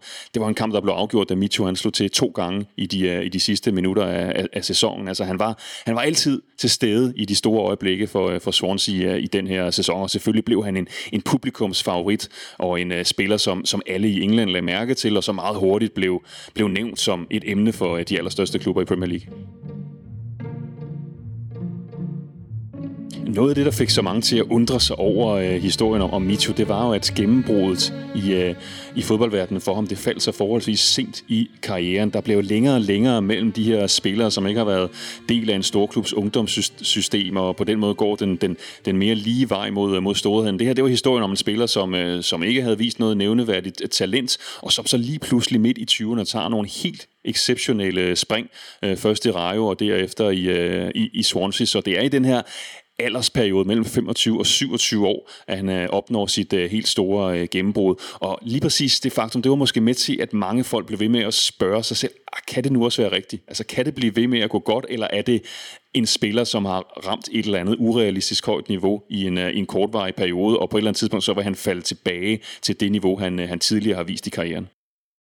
Men Michu holder sit niveau resten af den sæson. Succesen fortsætter efter nytår, hvor han blandt andet scorer i semifinalesejren over Chelsea i Ligakoppen, og altså også i finalen mod Bradford. Sit sidste mål i sæsonen scorer han i næst sidste spillerunde på Old Trafford, og Michu ender i rigtig fint selskab blandt ligaens allerbedste målscorer. Et år efter, at Micho blev hentet til Premier League som den her totalt ukendte spanske spiller, der kunne han altså se sig selv som nummer 5 på hele rækkens øh, topscorerliste, og for sådan lige at, at sammenligne med, hvem det ellers var, der dominerede den her topscorerliste, så var det altså en sæson, hvor de tre øverste, de tre mest scorende spillere i Premier League, det var Robin van Persie fra Manchester United til øh, mesterhold, det var Luis Suarez fra Liverpool, og så var det Gareth Bale fra øh, Tottenham, og lige kort efter der, der fulgte altså Micho fra Swansea. Og på den måde, så står han jo på, på toppen af sin, sin karriere. Efter bare et år i klubben, så, så er det jo det store spørgsmål, om Swansea kan holde på ham, eller om han skal videre til en endnu større adresse. For det, han havde vist i Swansea, det havde vist, at i virkeligheden så lå han jo til at være alt for god til at spille for et, øh, et midterhold i Premier League. Ja, og det vender vi lige tilbage til. I Simon Bremers fortælling er vi også nået til gennembruddet. For pludselig opstår en uventet situation i klubben, der gør, at der er brug for Simon Bremer som angriber, i stedet for som bak. Allan Gorte og David Nielsen, de, øh, de er oppe og slås til en træning, hvor jeg ikke deltager. Jeg er skadet. Jeg har en skade i knæet på det tidspunkt. Så jeg træner ude på OB's anlæg, og, og, og spillerne, dem som så har deltaget i træning, de har været ude i Gigantium. Og de kommer så hjem, og der er stille, når de træner døren. Der plejer altid at være liv og glade dage, når, når drengene kommer hjem fra træning. Og vi, vi er skadet spillere, der har ligget og trænet op og cyklet på, på spillergangen. Vi har glædet os rigtig meget til at se de der spillere. Hvem vandt, øh, hvem vandt øh, de sidste spil og afgørende spil? Og der var bare stille. Og så tænker jeg sådan, øh, der er sket noget her. Der er sket et eller andet. Og der er ikke nogen, der siger noget. Så går jeg så, øh, så, går jeg så ud i bad. Og så står David derude. Og han, han står som om, at der er nogen, der har slået nogen i hans familie ihjel. Han er knust. Og så går jeg sådan hen og siger, hvad, hvad sker der, David? Amen, hold kæft, Bremer, siger han så bare. Og så, så siger han ikke så meget andet. Så, så går jeg så ind i saunaen og sidder der lidt. Så kommer Wirtz og Rigsgaard så ind, og så fortæller de mig så historien om, hvad der er sket til, til træningen. Øhm, og så dagen efter er, øhm, at han har slået, slået Allan Gorte til den træning, og de har været op og skinne som et eller andet. Øhm, og så dagen efter, så er David væk. Eller to dage efter, eller sådan noget. Og så har klubben ikke andre angriber end mig og jeg er sådan lidt småskadet på det tidspunkt. Men det er som om, at der er en eller anden, en eller anden, der sker noget inde i kroppen af mig. Det er sådan en ud af kroppen følelse. I det øjeblik, jeg ser, at øh, David ikke er i klubben mere, så, så tror jeg faktisk, at jeg bliver klar på sådan magisk vis øh, til, en, til en træningskamp 4-5 dage efter, og laver tre mål i en reserve, eller undskyld, i en, øh, i en kamp, i en træningskamp, i februar måned. Og derfra, så begyndte der at ske noget fans og medier, de ventede på, at vi skulle hente en ny angriber i stedet for David, men jeg vidste godt, det var mig. Det var der bare. Altså den der, der det var sådan en sådan en klik i livet på en eller anden måde, og her der skete noget. Og så derfor, så kan jeg ikke huske ret meget, fordi så skete der bare noget i det forår, som bare var øh, sindssygt at der var ikke noget... Jeg, jeg var lige, de kunne hente Lewandowski, de kunne hente hvem som helst. Jeg havde, jeg havde stadigvæk været... Jeg havde stadig haft det samme forår. Det er ligegyldigt, hvem de havde hentet. Jeg havde været lige så god ligegyldigt hvad. For jeg havde smidt alt. Det, at han har smidt alt, betyder, at han griber chancen, da den opstår. To mål mod Herfølge, to mål mod AGF, et hattrick mod Viborg og to mål mod Brøndby, som han fortalte om tidligere i historien. Der var fuglene lettet fra taget, før han hættede bolden ind bag ankergren. I tredje sidste spillerunde skal OB så en tur til Odense, og nu er det pludselig med et helt andet pres på sine skuldre, at Simon Bremer går ind til kampene. Der var man jo ved at være sådan et navn, altså det, det gik jo rigtig stærkt. Det, det er 3-4 uger, hvor at, hvor at øh, fans og medier begynder sådan at, at sige, hov, hov, hvem, hvem, hvem er nu det her? Og der kan jeg nok, nok huske, at mod OB, så begyndte presset lidt at komme. Der begyndte jeg første gang at kunne mærke det, at folk forventer, at jeg går ud og score mål nu og jeg laver en let øh, tab-in. Øh, mit, jeg tror, det er det første mål, jeg laver mod OB. Og jeg har altid været sådan, hvis, det, hvis jeg først får hul på den, på det tidspunkt i hvert fald, hvis jeg først fik hul på den, så var jeg bekymringsfri. Men der kan jeg huske, selvom jeg har lavet det første mål, så var jeg ikke bekymret. Jeg skulle op og lave to mere. At det var sådan lidt, nu, nu begyndte presset lidt at komme.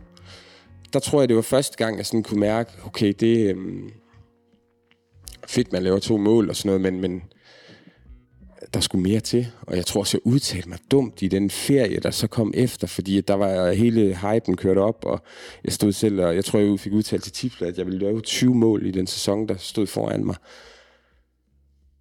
Øhm, ja, men det, jeg, jeg var til stede i det, og jeg, jeg, jeg, jeg forsøgte ikke at fake noget. Jeg forsøgte heller ikke at være arrogant eller noget som helst, men, men forsøgte også bare jeg, at give noget af mig selv. Øh, jeg har altid været meget, meget betaget af, fodboldspillere, som tør give lidt af sig selv, og tør være åbne i forhold til, i forhold til det liv, de har, det er så privilegeret, de er, så synes jeg også, man skylder folk at, at få et indblik, et, et reelt indblik i det liv. Øhm, og det, det tror jeg, måske gav jeg lidt for mig, mig selv dengang.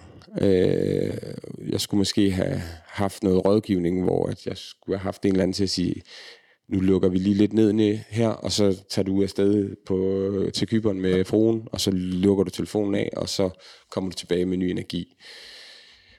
Jeg husker engang, jeg lavede noget som helst den sommerferie. Vi havde to uger, og så, så var det i gang igen. Og der havde klubben hentet Paul Hyberts, og det var jeg pisseknotten over, fordi at jeg, jeg foretrækker at være den eneste, man kiggede hen mod. Det gav mig tryghed, uden at helt have forståelsen for, at der kom også noget Royal League, og der kom sådan et kampprogram, som var så komprimeret, at man var nødt til at ligge og øh, hvad sådan noget, rotere øh, i holdet. Men der kom nogle bekymringer øh, efter den øh, halvsæson der, som, som gjorde, at Altså havde jeg været voksen, så havde jeg bare så havde jeg banket på døren i forhold til at gå ind til træneren og sagt, hvad, hvad er du sød at forklare mig, hvad det er, der sker lige nu her, fordi det har jeg ikke så tryg i. Øhm, men der, der var noget stolthed i, at jeg var en ung knægt, og at jeg troede jo på, at alt bare skulle fortsætte, som det gjorde. Sådan skal det dog ikke komme til at gå. Simon Bremer er endt højt på topscorerlisten, og OB er sluttet på en fjerdeplads, men derefter har han svært ved at leve op til det forår. Og selvom han faktisk starter den følgende sæson som førstevalg på angriberpositionen, og også får scoret sine mål, er alt ikke lige så rosenrødt som før sommerferien. Hvis du forestiller dig et band, som har fem verdensklasse numre, de har tre albums bagefter, hvor der måske er to numre, så begynder du langsomt at tænke, ah, holder de? Og det var nok sådan, ikke, ikke, men det var bare en, en sløj sammenligning, men, men det er sådan lidt, vi fik noget, at vi får noget nu, som ikke er lige så godt som det, vi fik før. Og det, det irriterede mig. At, øh, at jeg fik det på selv øh, den samme måde. Jeg havde den samme følelse, som de andre øh, fans og medier gik og havde. Men hvis jeg bare havde været sikker nok i forhold til det, jeg gik og præsterede, så havde jeg sgu, så havde jeg sgu nok øh, bare fortsætte halvt år mere og sådan leveret moderat for at tage, tage det næste skridt. Men der skete noget i den periode, hvor jeg sådan tænkte, ah, jeg er måske ikke god nok. Så er jeg måske ikke god. Jeg lød nok de der øh, dumme tanker øh, vinde lidt over mig som, som fodboldspiller. At jeg tog, jeg tog for meget på vej af de der medier, de udefra kommende omstændigheder. I det, at eliteatleter er mennesker ligesom alle andre, så bliver mennesker, der dyrker eliteidræt, også påvirket af angst og kritik og hjertesover og hjemmeved og alle de her ting, som alle andre mennesker også bliver påvirket af. Og alle de her ting har selvfølgelig en indvirkning på, hvordan man præsterer som atlet. Så når man taler om, at en, en spiller måske ikke er faldet så godt til i en liga, eller jamen der kan være rigtig, rigtig mange ting, som spiller ind i, at vedkommende ikke præsterer så godt. Og omvendt kan det være, at man er i en periode i livet, hvor tingene går rigtig godt, jamen så vil det også afspejle sig på banen. Jeg synes, jeg er en pointe, man, man ofte glemmer, når man taler om eliteatleter. Simon Bremer har rørt stjernerne, men han kan ikke holde fast. Det er langt fra katastrofalt, for han laver 8 mål i 29 kampe i den sæson, og OB slutter som nummer 6. Men da han så bliver ankelskadet i sommeren 2006, og OB køber en ny angriber, så er det begyndelsen på enden. Klubben henter Rette Pritja, og han bliver kombineret med Jeppe Kurt, og det går jo rigtig godt. Altså det er øh, fremragende angrebsstue. Det, der irriterede mig, da jeg så blev klar for min ankelskade, det var, at jeg synes faktisk, jeg var bedre sammen med Rate, end Jeppe var. Øhm, det, er jo kun, det, det, fik vi aldrig lov til sådan et bevis, men de gange, hvor vi, spillede, hvor vi trænede sammen, der var fantastisk. Altså, det var den fedeste spiller at spille sammen med, det var Rate, fordi han tog alt til sig, kunne lægge af, og jeg kunne sparke bolden ind. Det, det var også det, Jeppe kunne sammen med Rate, så vi kunne nok tingene sådan lige godt, men Jeppe, han, han var, altså han, han, Jeppe havde brugt meget tid på at, øh, at blive klar til det også, og Altså han, han er, Jeppe er også lidt en mentalt en type, som jeg selv nok er. Han bruger, bearbejder mange tanker, men, øh, men er også så ydmyg omkring ting. Så Jeppe og jeg, vi mindede rigtig meget om hinanden sådan på det mentale plan, og øh, på få områder øh, fodboldmæssigt. Øhm, så, så, så Jeppe og Rate, de, øh, de render og hygger sig op i angrebet og laver masser af mål, og så, så er der jo sådan set ikke rigtig plads til nogen flere, vel? Øhm, så jeg ryger på, øh, på lån til Norge, og er i virkelig, virkelig god form på det tidspunkt. Og er deroppe i fire måneder, og scorer vel, jeg tror, jeg scorer syv mål på 10 kampe eller sådan noget. Det går godt. Så jeg kommer tilbage til OB, og øh, der OB ligger nummer et på det tidspunkt. Og så... Øh, ender vi inde i noget, et, et vindue, transfervindue, der er ved at lukke i, januar 2008. Så ryger jeg rette til Sunderland, og klubben henter Lasse Nilsson fra St. Etienne, mener jeg. har vist et år tilbage af min kontrakt. Står lidt i samme situation, som jeg måske gjorde, dengang jeg så brød igennem med en kort, kort vej, eller med, en, med kort tid tilbage i min aftale. Og skal sådan set øh, prøve at få det bedste ud af det og så begynder jeg sådan at smide det hele igen. Altså det er sjovt, hvordan jeg sådan har kunne se hver eneste gang, at tingene begynder at spidse til. Så har jeg smidt øh, tøjlerne. I hvert fald i mine 20'ere. Og så går det, altså jeg spiller så godt til træning, og der sker det med fodboldspillere, det er rigtig, rigtig, rigtig interessant. Nogle gange, når man løber og træner som fodboldspiller, og man kan spille de samme positioner, som de, øh, Lasse Nielsen og jeg spiller på samme position. Men hvis Lasse Nielsen ser, at jeg høvler 20 basser ind hver gang vi træner, altså det der med, hvis jeg ser, at der er en spiller på min egen position, som præsterer langt bedre, end jeg gør til træning, så bliver min indsats til kamp, selvom jeg står foran i køen, de bliver ikke lige så gode, fordi jeg bliver trukket ned af den der energi, den anden har. Det er sådan en lille ting, der sker på træningsbanen, som folk jo ofte ikke ser. Øh, men som jeg tror, der er rigtig mange fodboldspillere, som kan ikke genkende til. At øh, det med, hvis du har en konkurrent, som bare præsterer meget, meget bedre end dig selv til træning, så kan det godt være, at du spiller kampen, men du spiller den ikke lige så godt, som du ville gøre, hvis I præsterede på samme niveau til træning. Øh, og det, jeg skal ikke kunne sige, om det var det, der ramte Lasse, men han, han peakede i hvert fald ikke på nogen som helst parameter i, i OB. Han var en fantastisk sød fyr, men Jeppe var bedre, og jeg var bedre. Øh, han, han fik ikke rigtig... Jeg tror, han lavede et enkelt mål i den øh, halvsæson, eller to, eller sådan noget, da han spiller der. Så jeg kommer ind og får nogle kampe og nogle indhop, og er, er så heldigvis en del af det, af det mesterskab. Og det, det, heldigvis, det er vigtigt for mig, at jeg har følelsen, jeg er med øh, som en del af det, i stedet for, at jeg bare har to indhop, og ja, hallo, så er du en del. Men jeg fik faktisk følelsen af, at jeg også bidrog til sammenholdet, og, og var med til at vinde nogle kampe. Og det er igen en ting, jeg også kigger tilbage på, og jeg havde en ungdomstræner i OB, som sagde, at det vigtigste, den største læring for en fodboldspiller, det er at aldrig give op. Må aldrig give op. Og det lærte jeg som yndlingsspiller, og det var sådan nogle ting, der sådan stille og roligt kom tilbage til mig, og jeg kunne bruge sådan lidt mere håndgrib, eller hvad hedder sådan noget, håndterbar, når jeg var i, stod i lort til halsen, og ikke rigtig anede, hvad fanden. Så bare husk, mød op, giv det bedste, tag hjem, gør det samme dagen efter. Og det begyndte man bare sådan langsomt at gøre. Så, så pludselig så stod jeg og var en del af, af et mesterhold. Så det var, det var, det var en, jeg husker det som en, en fed tid, en fed sidste tid med Kamren, øh, hvor jeg også så ham øh, være rigtig glad og omgængelig og sådan. Det, det, var en, øh, det var en god trup, vi havde, og nogle venskaber, som jeg vil have med for livet. Jeg snakker ikke med så forfærdeligt mange af dem mere, men vi har det skide godt, når vi så ses en gang, og jeg følger dem stadigvæk. Man har jo heldigvis de sociale medier nu, så man kan jo smide en kommentar afsted en gang imellem. Altså, der er ingen tvivl om, at processen i at nå til tops er enormt vigtig. Den er enormt lærerig. Den er, øh, man lærer utrolig meget som menneske af at have en lang proces ved at nå til tops. Der er også alle mulige andre felter, musik eksempelvis, hvor at man ser mennesker, kunstnere, der bliver meget, meget kendte meget, meget hurtigt.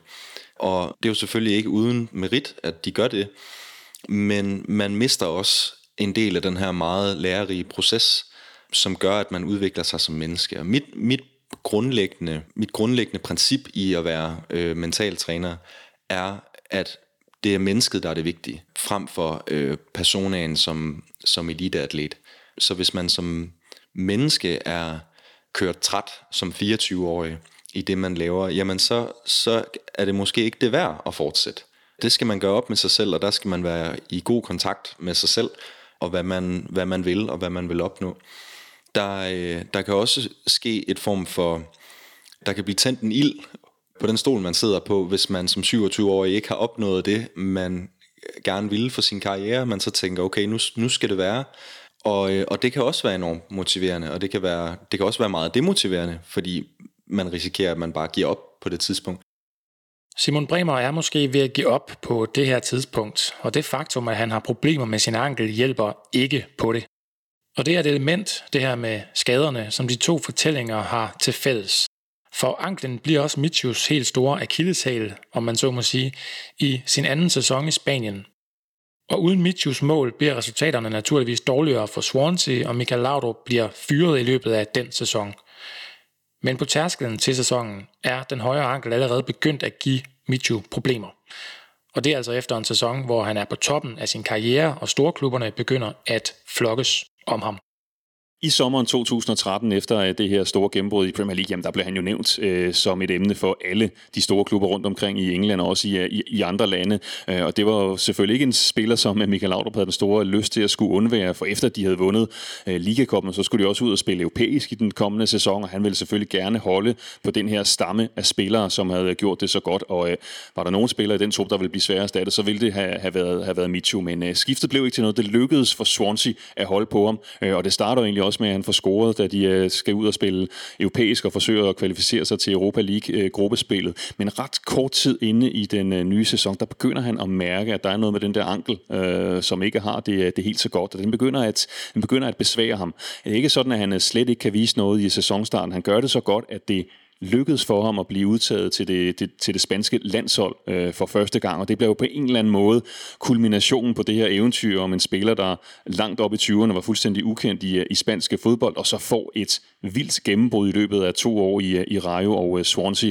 Og han har haft et andet pas end det spanske, så havde han nok også fået debut på, på landsholdet før. Men problemet var bare, at på det tidspunkt, der var det spanske landshold så skræmmende stærkt, at det var, det var næsten umuligt lige meget, hvor godt man gjorde det, så var det meget, meget svært at komme ind i uh, truppen. Det var altså et landshold, der på det tidspunkt var både regerende verdensmester og europamester. Men efter at han havde vist klassen i så lang tid, ja, så uh, valgte Vicente del Bosque altså at åbne dørene til landsholdstruppen for øh, uh, Micho. Han fik sin debut i oktober 2013 uh, i en VM-kvalifikationskamp mod Hvide Rusland.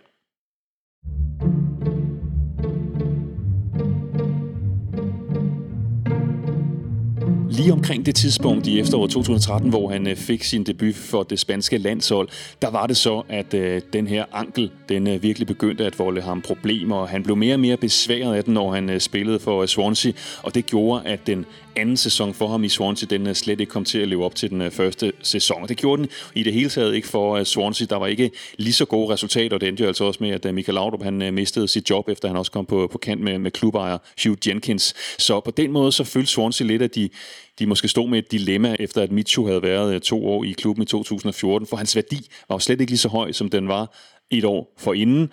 Øh, og omvendt så øh, var man måske også i tvivl, om man kunne få ham tilbage på det samme høje niveau som før, på grund af den her ankelskade, han havde haft. Og derfor så endte det måske lidt overraskende med, at man valgte at udleje ham til øh, den italienske klub øh, Napoli, hvor man så håbede på, at han ligesom kunne finde sit gamle niveau igen, og han på den måde kunne genopbygge sin, øh, sin værdi.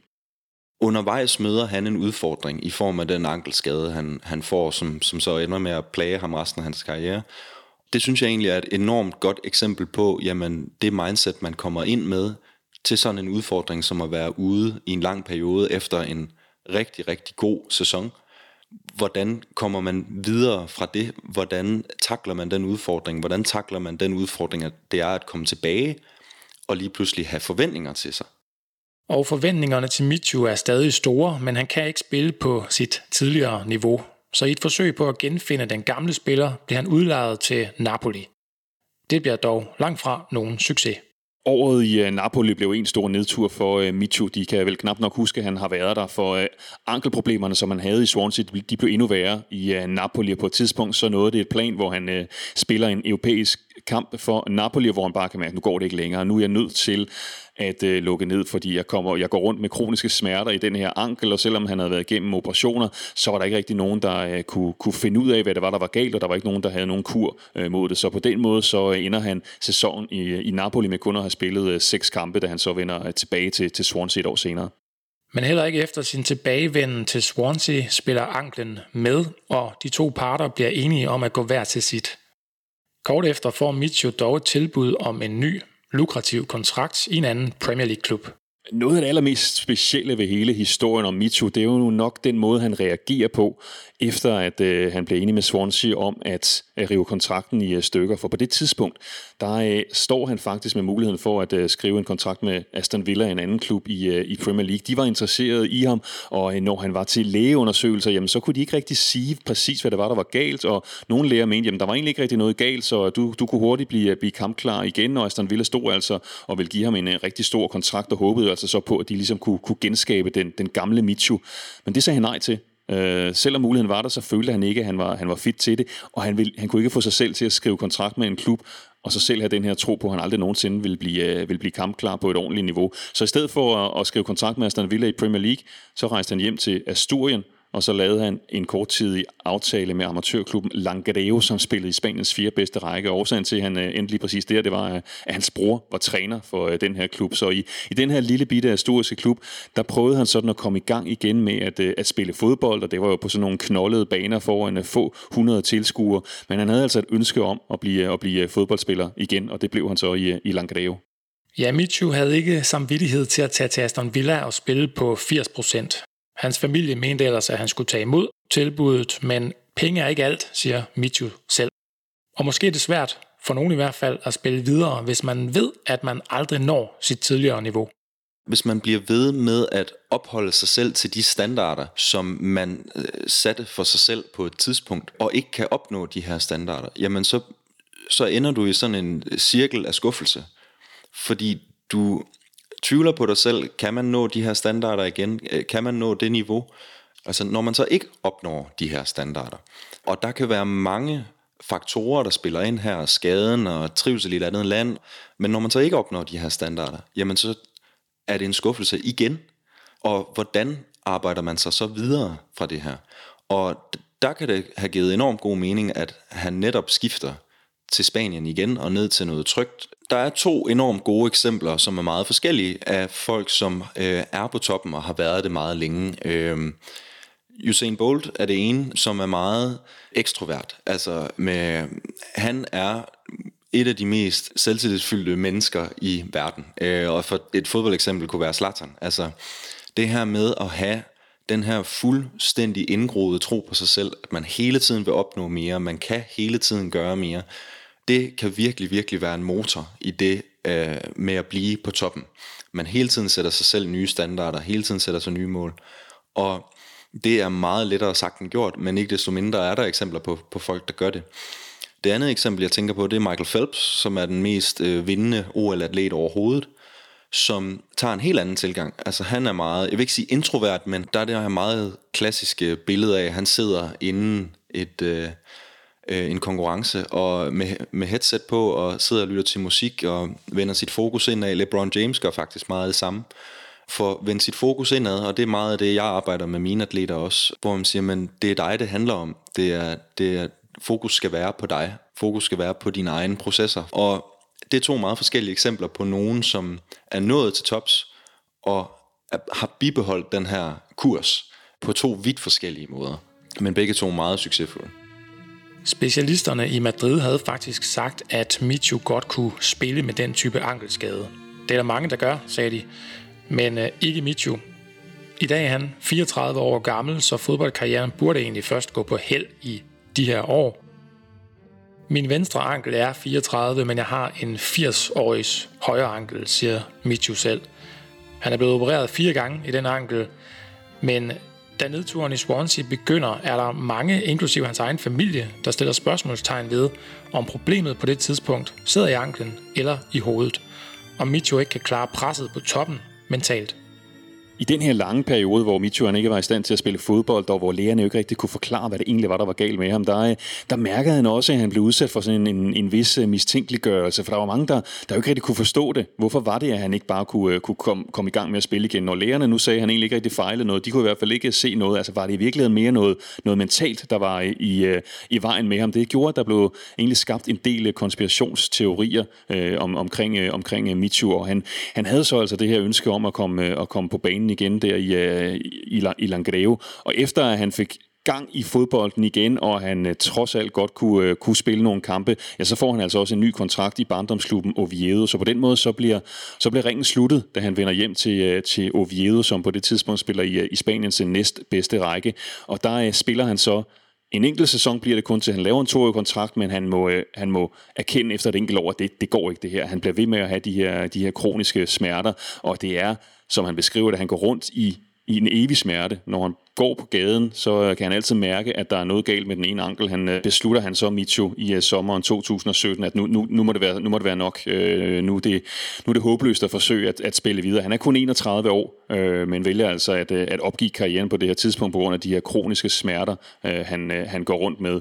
Så på den måde så er hele historien om Michu jo en meget, meget usædvanlig øh, fodboldhistorie. Altså den, den har de her to exceptionelle sæsoner på toppen, hvor selvfølgelig især året i, øh, i Swansea, det var noget, der skabte opmærksomhed på øh, den, den helt store scene, men det var en karriere, der kom sent i gang, og så sluttede den også meget tidligt. Det er enormt vigtigt at lytte til sig selv, og at man ikke skal gøre noget for enhver pris. Altså man, man skal absolut øh, give rigtig, rigtig meget af sig selv for at nå dertil, hvor man gerne vil, og hvor ens ambitioner leder hen men så skal man heller ikke gøre det på bekostning af sit eget mentale helbred. Og lige i Michus tilfælde, så, så virker det for mig som om, at han har kigget på de omstændigheder, der var omkring ham. som okay, jeg er i et andet land, jeg har en skade, som plager mig, jeg når ikke det niveau, jeg måske gerne vil. Og så forventningsafstemmer med det, øh, vender tilbage til noget velkendt, og vender tilbage til, til nogle trygge rammer, for på den måde at passe på Michu som menneske, frem for Michu som fodboldspiller. Øhm, det synes jeg egentlig er en enormt vigtig pointe lige at, at hive frem, fordi når karrieren slutter, så står du ikke tilbage med fodboldspilleren, der står du tilbage med mennesket. Og hvor meget du har plejet dig selv som menneske, siger rigtig meget om, hvordan du kommer ud af øh, et karrierestop. Så på den måde virker det for mig, som om, at det er den beslutning, Micho har taget.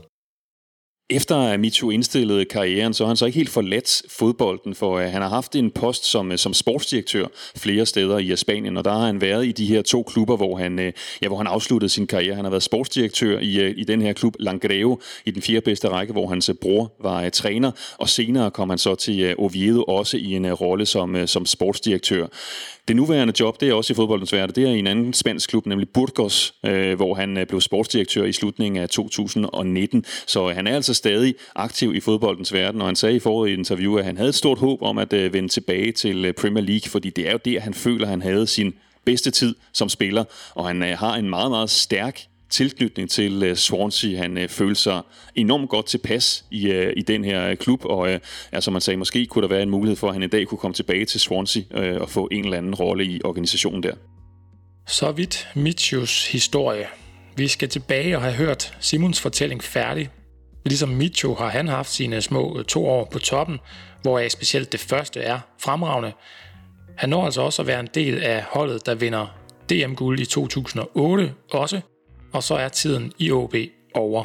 Det endte sådan med at være den fine vej ud af fordøren heldigvis. Jeg havde jo spillet i OB i mange år og var vældig i truppen og også blandt fansene her. Skridtet var, øh, eller tiden var der, hvor jeg skulle til at sige farvel, øh, hvis jeg skulle have skub i karrieren igen. Øhm, så der sluttede det så, og, og der var jeg egentlig ret øh, hurtig til at finde øh, den, min næste klub, øh, AB. Jeg tror faktisk også, det er der, jeg sådan, min karriere begynder sådan at... Jeg tror, det er sådan, uden, uden at helt, at jeg har sagt det før eller noget, men det var nok der, det sådan gik op for mig. Okay, første division. Selvom AB er i gang med et spændende projekt, og de var Vision 2010, og de ville op i Superligaen. Så det er jo noget at sats og tage. Øh, ja, så stod man der. Efter halvandet år en mislykket øh, Vision 2010 i AB Så øh, det var... Øh, det var der, hvor man sådan skulle begynde, gik det så op for mig efter en del år, at man skulle til at genopfinde sig selv, ikke? Øhm, og det tog mig lige nogle år. Det er en kunst øh, at kunne fortsætte med at sætte sig selv mål. Og det er bestemt ikke alle, der, der besidder den her egenskab. Og det er blandt andet derfor, at der er så mange topatleter, som vælger at øh, indgå samarbejde med mentaltrænere eller sportspsykologer eller det ene og det andet. Øh, netop for at hjælpe dem med at kunne blive ved med at øh, have den her sult. Og, og det er ikke sikkert, at en mentaltræner har alle svarene, men hvis man står med det selv og har opnået de her mål og egentlig føler, at ens ambitioner ikke er så store, som de har været, det, det kan godt være svært at klare øh, selv. Det, øh, der har man typisk brug for, at nogen hjælper på den ene eller den anden måde. Fordi at hvis man har haft en karriere på 20 år med lutter succeser, øh, og lige pludselig ser sig selv begå, øh, gå nedad i niveau, jamen har man så det her mindset, der siger, jeg skal arbejde hårdere nu, og hvad er det, der motiverer? Hvad er det for en motivation, man har for at fortsætte med at sætte sig mål? Hvad er det for en motivation, man har for at fortsætte med at yde sit absolut bedste? Jeg kan huske, jeg røg på leje efter AB til Viborg. Øh, hvor, det, hvor jeg kan huske, efter tre måneder i Viborg, der, der tager jeg hjem til mine forældre. Jeg flytter tilbage til Aalborg og bor hos min bedste ven. Og kører frem og tilbage fra, mellem Aalborg og Viborg. Øh, og jeg, jeg kan ikke huske en eneste dag, hvor jeg faktisk har lyst til at køre den tur, fordi det var ikke sjovt. Øh, ikke noget med Viborg at gøre, men jeg var bare et sted i mit liv, hvor jeg, jeg skulle, jeg skulle, jeg var nok sådan lidt i, i krise øh, i forhold til, er det det her, jeg skal bruge mit liv på, og giver det overhovedet mening, hvis jeg er første divisionsspiller, og, og bruge så meget krudt på det og tid på det, er det så ikke øh, sjovere måske at vælge en anden vej? Så jeg tog hjem til min forældres sommerhus, og så sagde jeg, ved du hvad, jeg har sagde til min mor, jeg har lyst til at stoppe. Jeg, jeg vil ikke mere. Og der tog jeg beslutningen om at, um, at pakke mine ting, og så flytte tilbage til, til København. Uden en klub på hånden, men bare tilbage, og så prøve at, at starte et liv op. Og det var sgu egentlig, øh, ikke fordi jeg havde skide godt, men det var nok bare det, som, altså selve den fysiske del af det, ved at flytte sig selv, og så have tavlen helt ren det, var, det virkede som en befrielse for mig, og ikke at skulle kæmpe med... Øh, jeg har været en del ude af søgelyset nogle, et par år nu også, så jeg kunne godt sådan begynde at bevæge mig rundt og prøve nogle ting, som, som jeg måske ikke havde tur at gøre før, fordi at jeg var bange for folks opfattelse og, om, om hvad, hvad jeg rent foretog mig. Og så spillede jeg i Hvidovre et halvt år, og fik lysten igen under Per Nielsen. Øhm, vi endte med at rykke ned, men jeg synes, det var skide fedt at spille fodbold. Øh, også fordi, at presset var væk, og jeg tog til fodbold, fordi jeg havde lyst, og ikke fordi der var særlig mange penge i det, men jeg tog til fodbold, fordi jeg havde lyst. Øh, fodboldmæssigt går det godt. De ting, jeg laver, øh, laver på banen, går godt. Og så, øh, så, så render jeg til en spillerforeningsturnering ned i Holland. Og på den tur til Holland møder han så en træner, der ligesom Viggo Jensen kommer til at betyde meget for ham dog på en helt anden måde, end det var tilfældet i Silkeborg. Bo Henriksen er på det her tidspunkt træner i Brøndshøj. Jeg spiller sådan en træningskamp for Brøndshøj, hvor jeg så, vi vinder 5-2, og jeg laver alle målene. Øhm, og så havde Bo jo ikke rigtig noget valg. Men der fik jeg, jeg kan huske, jeg skulle nemlig have en samtale med Bo efter kampen, for at lige finde ud af, hvordan vi lige skulle strikke det her sammen. Og så sagde han sådan, på hans måde jo, øh, hvad, hvad for en type jeg var, og, og så spurgte han sådan, hvad, hvad kan jeg gøre for dig? Hvordan, hvordan får jeg dig til at være den bedste version af dig selv? Og det var bare første gang, jeg nogensinde havde fået, fået vendt den den vej. At der var en, der, der ikke kom med en klar, øh, et facit for, hvordan jeg bliver en god fodspiller, men lad det være op til mig selv. Og det var sådan, oh, det var dejligt. Det var, det var alt det, jeg har søgt nok i en rigtig, rigtig tidlig alder. Og som, hvis jeg en dag skulle ind med at blive træner, som jeg måske også vil bruge rigtig meget selv, øhm, give ansvaret til den spiller, du har med at gøre. Og så lad det være op til ham, fordi at vi alle sammen, jeg tror, at jo ældre vi bliver, jo bedre bliver vi også til at finde ud af, hvilke, på hvilken måde vi bliver bedst på. Og hvis vi, hvis vi får det på den måde, som vi føler, vi bliver bedst på, jamen så præsterer vi også bedre. Sådan har jeg det i hvert fald. Og, øhm, og jeg har aldrig blevet, været, blevet bedre af, at der var nogen, der skulle fortælle mig, at jeg skulle løbe derhen, eller løbe derhen, eller løbe derhen. Jeg har været... Jo, det, det, det var jeg indtil jeg blev... Det, jeg var nok den type, indtil jeg blev 18. Men så derfra, der har jeg, min bevidsthed egentlig fungeret så godt, at jeg godt kunne finde ud af at være fri, og det er i hvert fald den måde, jeg har oplevet, at jeg rykkede mig allermest på. Så da jeg møder Bo, der, øhm, der ændrer jeg sådan lidt livssyn på en eller anden måde. Øh, og det har jeg, jeg har så mange ting at takke for, altså i forhold til den, jeg er i dag, og tør at give noget af mig selv, og ikke være bange for, hvad andre tænker. Øh, den der ubekymrethed, som han også selv går og, og har, ikke? Altså, den, den, den ser jeg meget op til. Altså, det, det, det er noget, jeg beundrer. Få det bedste ud af alting. Og øh, hvis der er noget, der ikke går godt, jamen, så må vi grine af det og forsøge at gøre det bedre selvfølgelig, men vi kan jo ikke gøre noget ved, ved ting, der, der er sket. Det må vi bare prøve at lære af. Så det, øh, han, han, øh, han må stå som den, den vigtigste for mig. Øh, den vigtigste træner, jeg nogensinde har haft, det, det er Bo. Fordi han har lært mig mange af de ting, jeg bruger i dag også. Efter Brøndshøj går turen tilbage til AB, hvor Simon Bremer er med klubben i både første og anden division. Og selvom han så tror, at støvlerne skal stilles på hylden, bliver det alligevel til et sidste fodboldeventyr, før livet som helt almindeligt og civilt menneske går videre. Da mine år i AB er, er slut, så, øhm, så vil jeg stoppe. Og, og i en alder af, hvad fanden har jeg været? Jeg har været 32 på det tidspunkt. Det synes jeg det, det, var, det var der, hvor jeg var. Nu, nu, nu var det nok. Jeg havde lige fået en lille dreng, så nu skulle jeg til at tage en civil karriere, og, øhm, og det gik jeg sådan set også stille og roligt i gang med. Og så ringer en af mine tidligere Brøndshøj øh, holdkammerater, øh, Michael Jørgensen, som på det her tidspunkt er træner i Skovs Hoved. De ligger i Danmark på det tidspunkt, og har en masse unge, dygtige fodboldspillere, som bare har spillet sammen fra ungdomsårene og, og gør det som senior også. Og så kom jeg derud, og så kunne jeg bare mærke, at igen fik jeg den der at vide, at du skal ikke tænke over, hvem du er, du skal bare løbe rundt og hygge dig. Og så blev jeg bare bedre og bedre. Jeg endte med det sidste, det sidste halvandet år, to år i min tidskorps hoved, der går jeg stadigvæk rundt med den tanke om, at jeg, var, jeg, jeg kunne faktisk godt løbe rundt og spille, i hvert fald første division, i hvert fald, måske også Superliga. Fordi jeg var en helt anden udgave af mig selv. Jeg var klogere, jeg var nærmest lige så hurtig. Jeg var blevet bevidst om, at hver eneste situation, hver eneste lille sekund i en fodboldkamp er vigtig. Hver, man skal analysere sig selv, gøre det godt nok, og kunne, den der med følelsen af at kunne gå ind efter en fodboldkamp. Det værste, jeg ved i hvert fald, det er, og hvis der lige er en djævel på skulderen, der siger, du kunne godt lige have givet 2%, 2% mere i den der situation. Det er det værste. Det værste, der findes aller værste, der findes, det er at gå ind med den følelse. Fordi så, så banker jeg mig selv i hovedet. Så det, det var sådan, løb rundt på banen hele tiden og havde den der med, hvad nu hvis jeg ikke gør det godt nok? Hvordan skal følelsen så være? Det var motivationen for mig at stræbe efter idealet.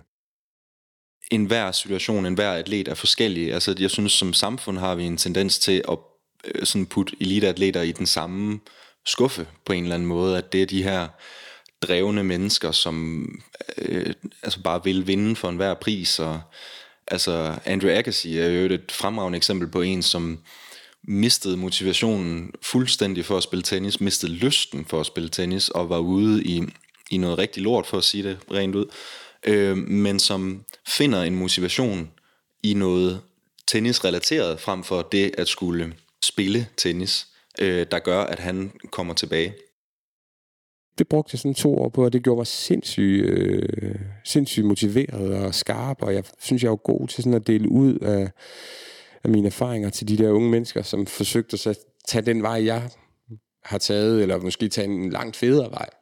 Og det sluttede heldigvis med, at vi redde os for nedrykning. Det havde ikke været til at holde ud, hvis vi havde rykket ned med Skovshoved. Så her er vi. ja, her er vi. Og i dag kan Simon Bremer så se tilbage på en fodboldkarriere, der gav ham mange store oplevelser, og en DM-guldmedalje med AB fra sæsonen 2007-2008, hvor Simon Bremer nok spillede en mindre rolle, men dog fik scoret nogle vigtige mål. Blandt andet et, som han ikke øh, glemmer, som matchvinder i en 1-0-sejr over Horsens. Horsens, de havde en målmand, var det Søren Jokumsen, han hed dengang? Jeg tror, det var.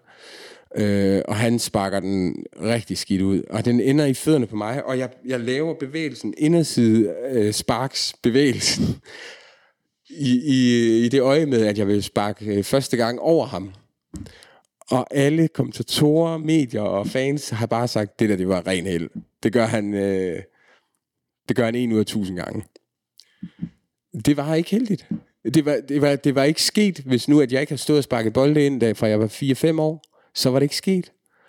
Og det er bare, der, det er sådan lidt for at komme tilbage til det, der er ikke noget, der er tilfældigt. Der er, alt har en vej, og det er ligegyldigt, om man øh, bærer snobrød. At der er jo ikke, det er jo ikke tilfældigt, om du laver godt snobrød. Det kræver, at du øh, koncentrerer dig om at lave godt snobrød. På samme måde som det koncentrerer, hvis du koncentrerer dig nok om at sparke bolde i nettet for en meget ung alder, så bliver du god til det på et tidspunkt. Og så kan du se, se dig selv score mål for alle mulige vinkler. Så det var sådan... Det var, det var, jeg tog det sådan, sådan lidt en offense, at folk sagde, at det var heldigt. Og det var, fedt, det var fedt, at det blev det eneste mål i den kamp, fordi det gjorde, at vi vandt. Så gør det jo også, at man lige føler sig som en lidt større del af det. Og Simon Bremer er skam en del af det mesterskabsvindende hold, selvom konkurrenterne i angrebet Rade Pritja og Jeppe Kurt spiller flere kampe og scorer flere mål end ham. I 2008 kan Simon Bremer og OB altså kalde sig danske mestre. Og det er jo de færreste for ondt jo. Men, men det er ikke sådan noget, jeg går og dyrker eller noget, men det er nogle rar ting at have. Øh, mere betegner det ikke som. Det er ikke sådan, jeg har hængt øh, medaljerne op i en eller anden øh, ramme derhjemme.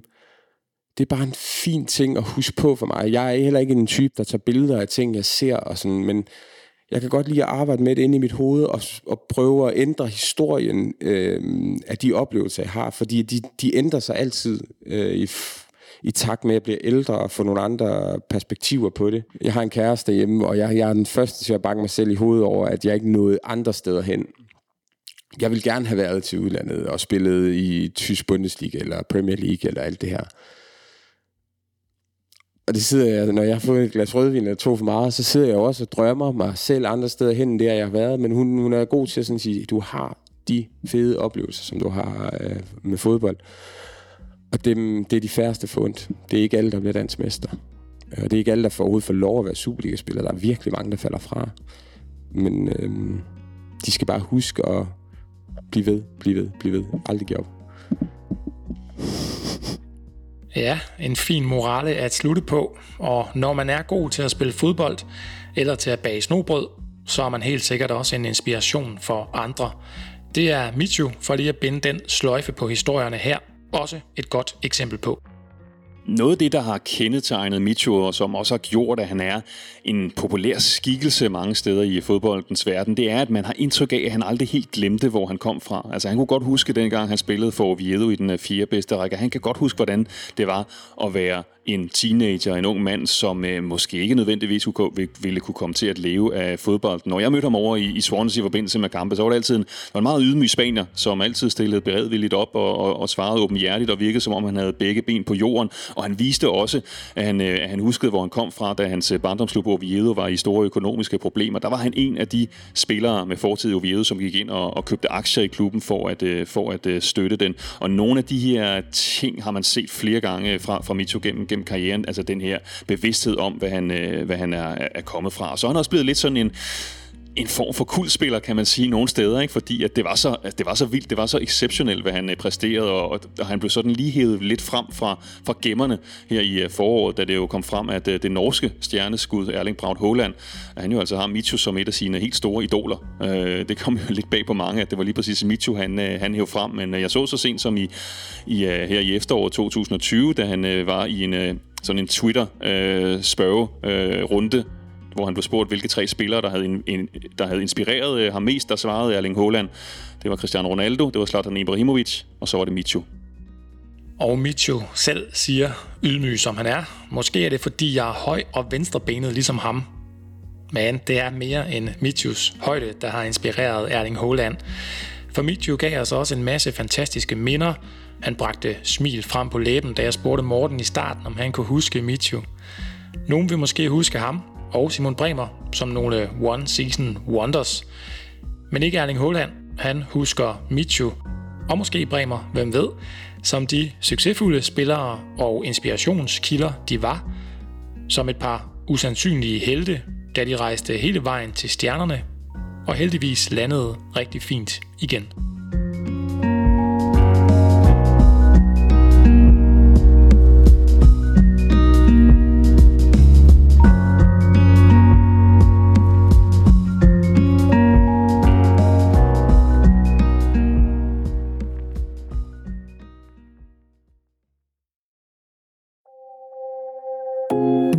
Til en podcast fra Mediano-magasinet. Det er kanalen for det mest unikke indhold fra Mediano. Partner på alle udsendelser i denne kanal er Arbejdernes Landsbank. På Mediano ønsker vi at lave kvalitetsindhold, som er gratis for vores lyttere. Det er vores model, og det kan kun lade sig gøre, fordi vi er partnere som Arbejdernes Landsbank.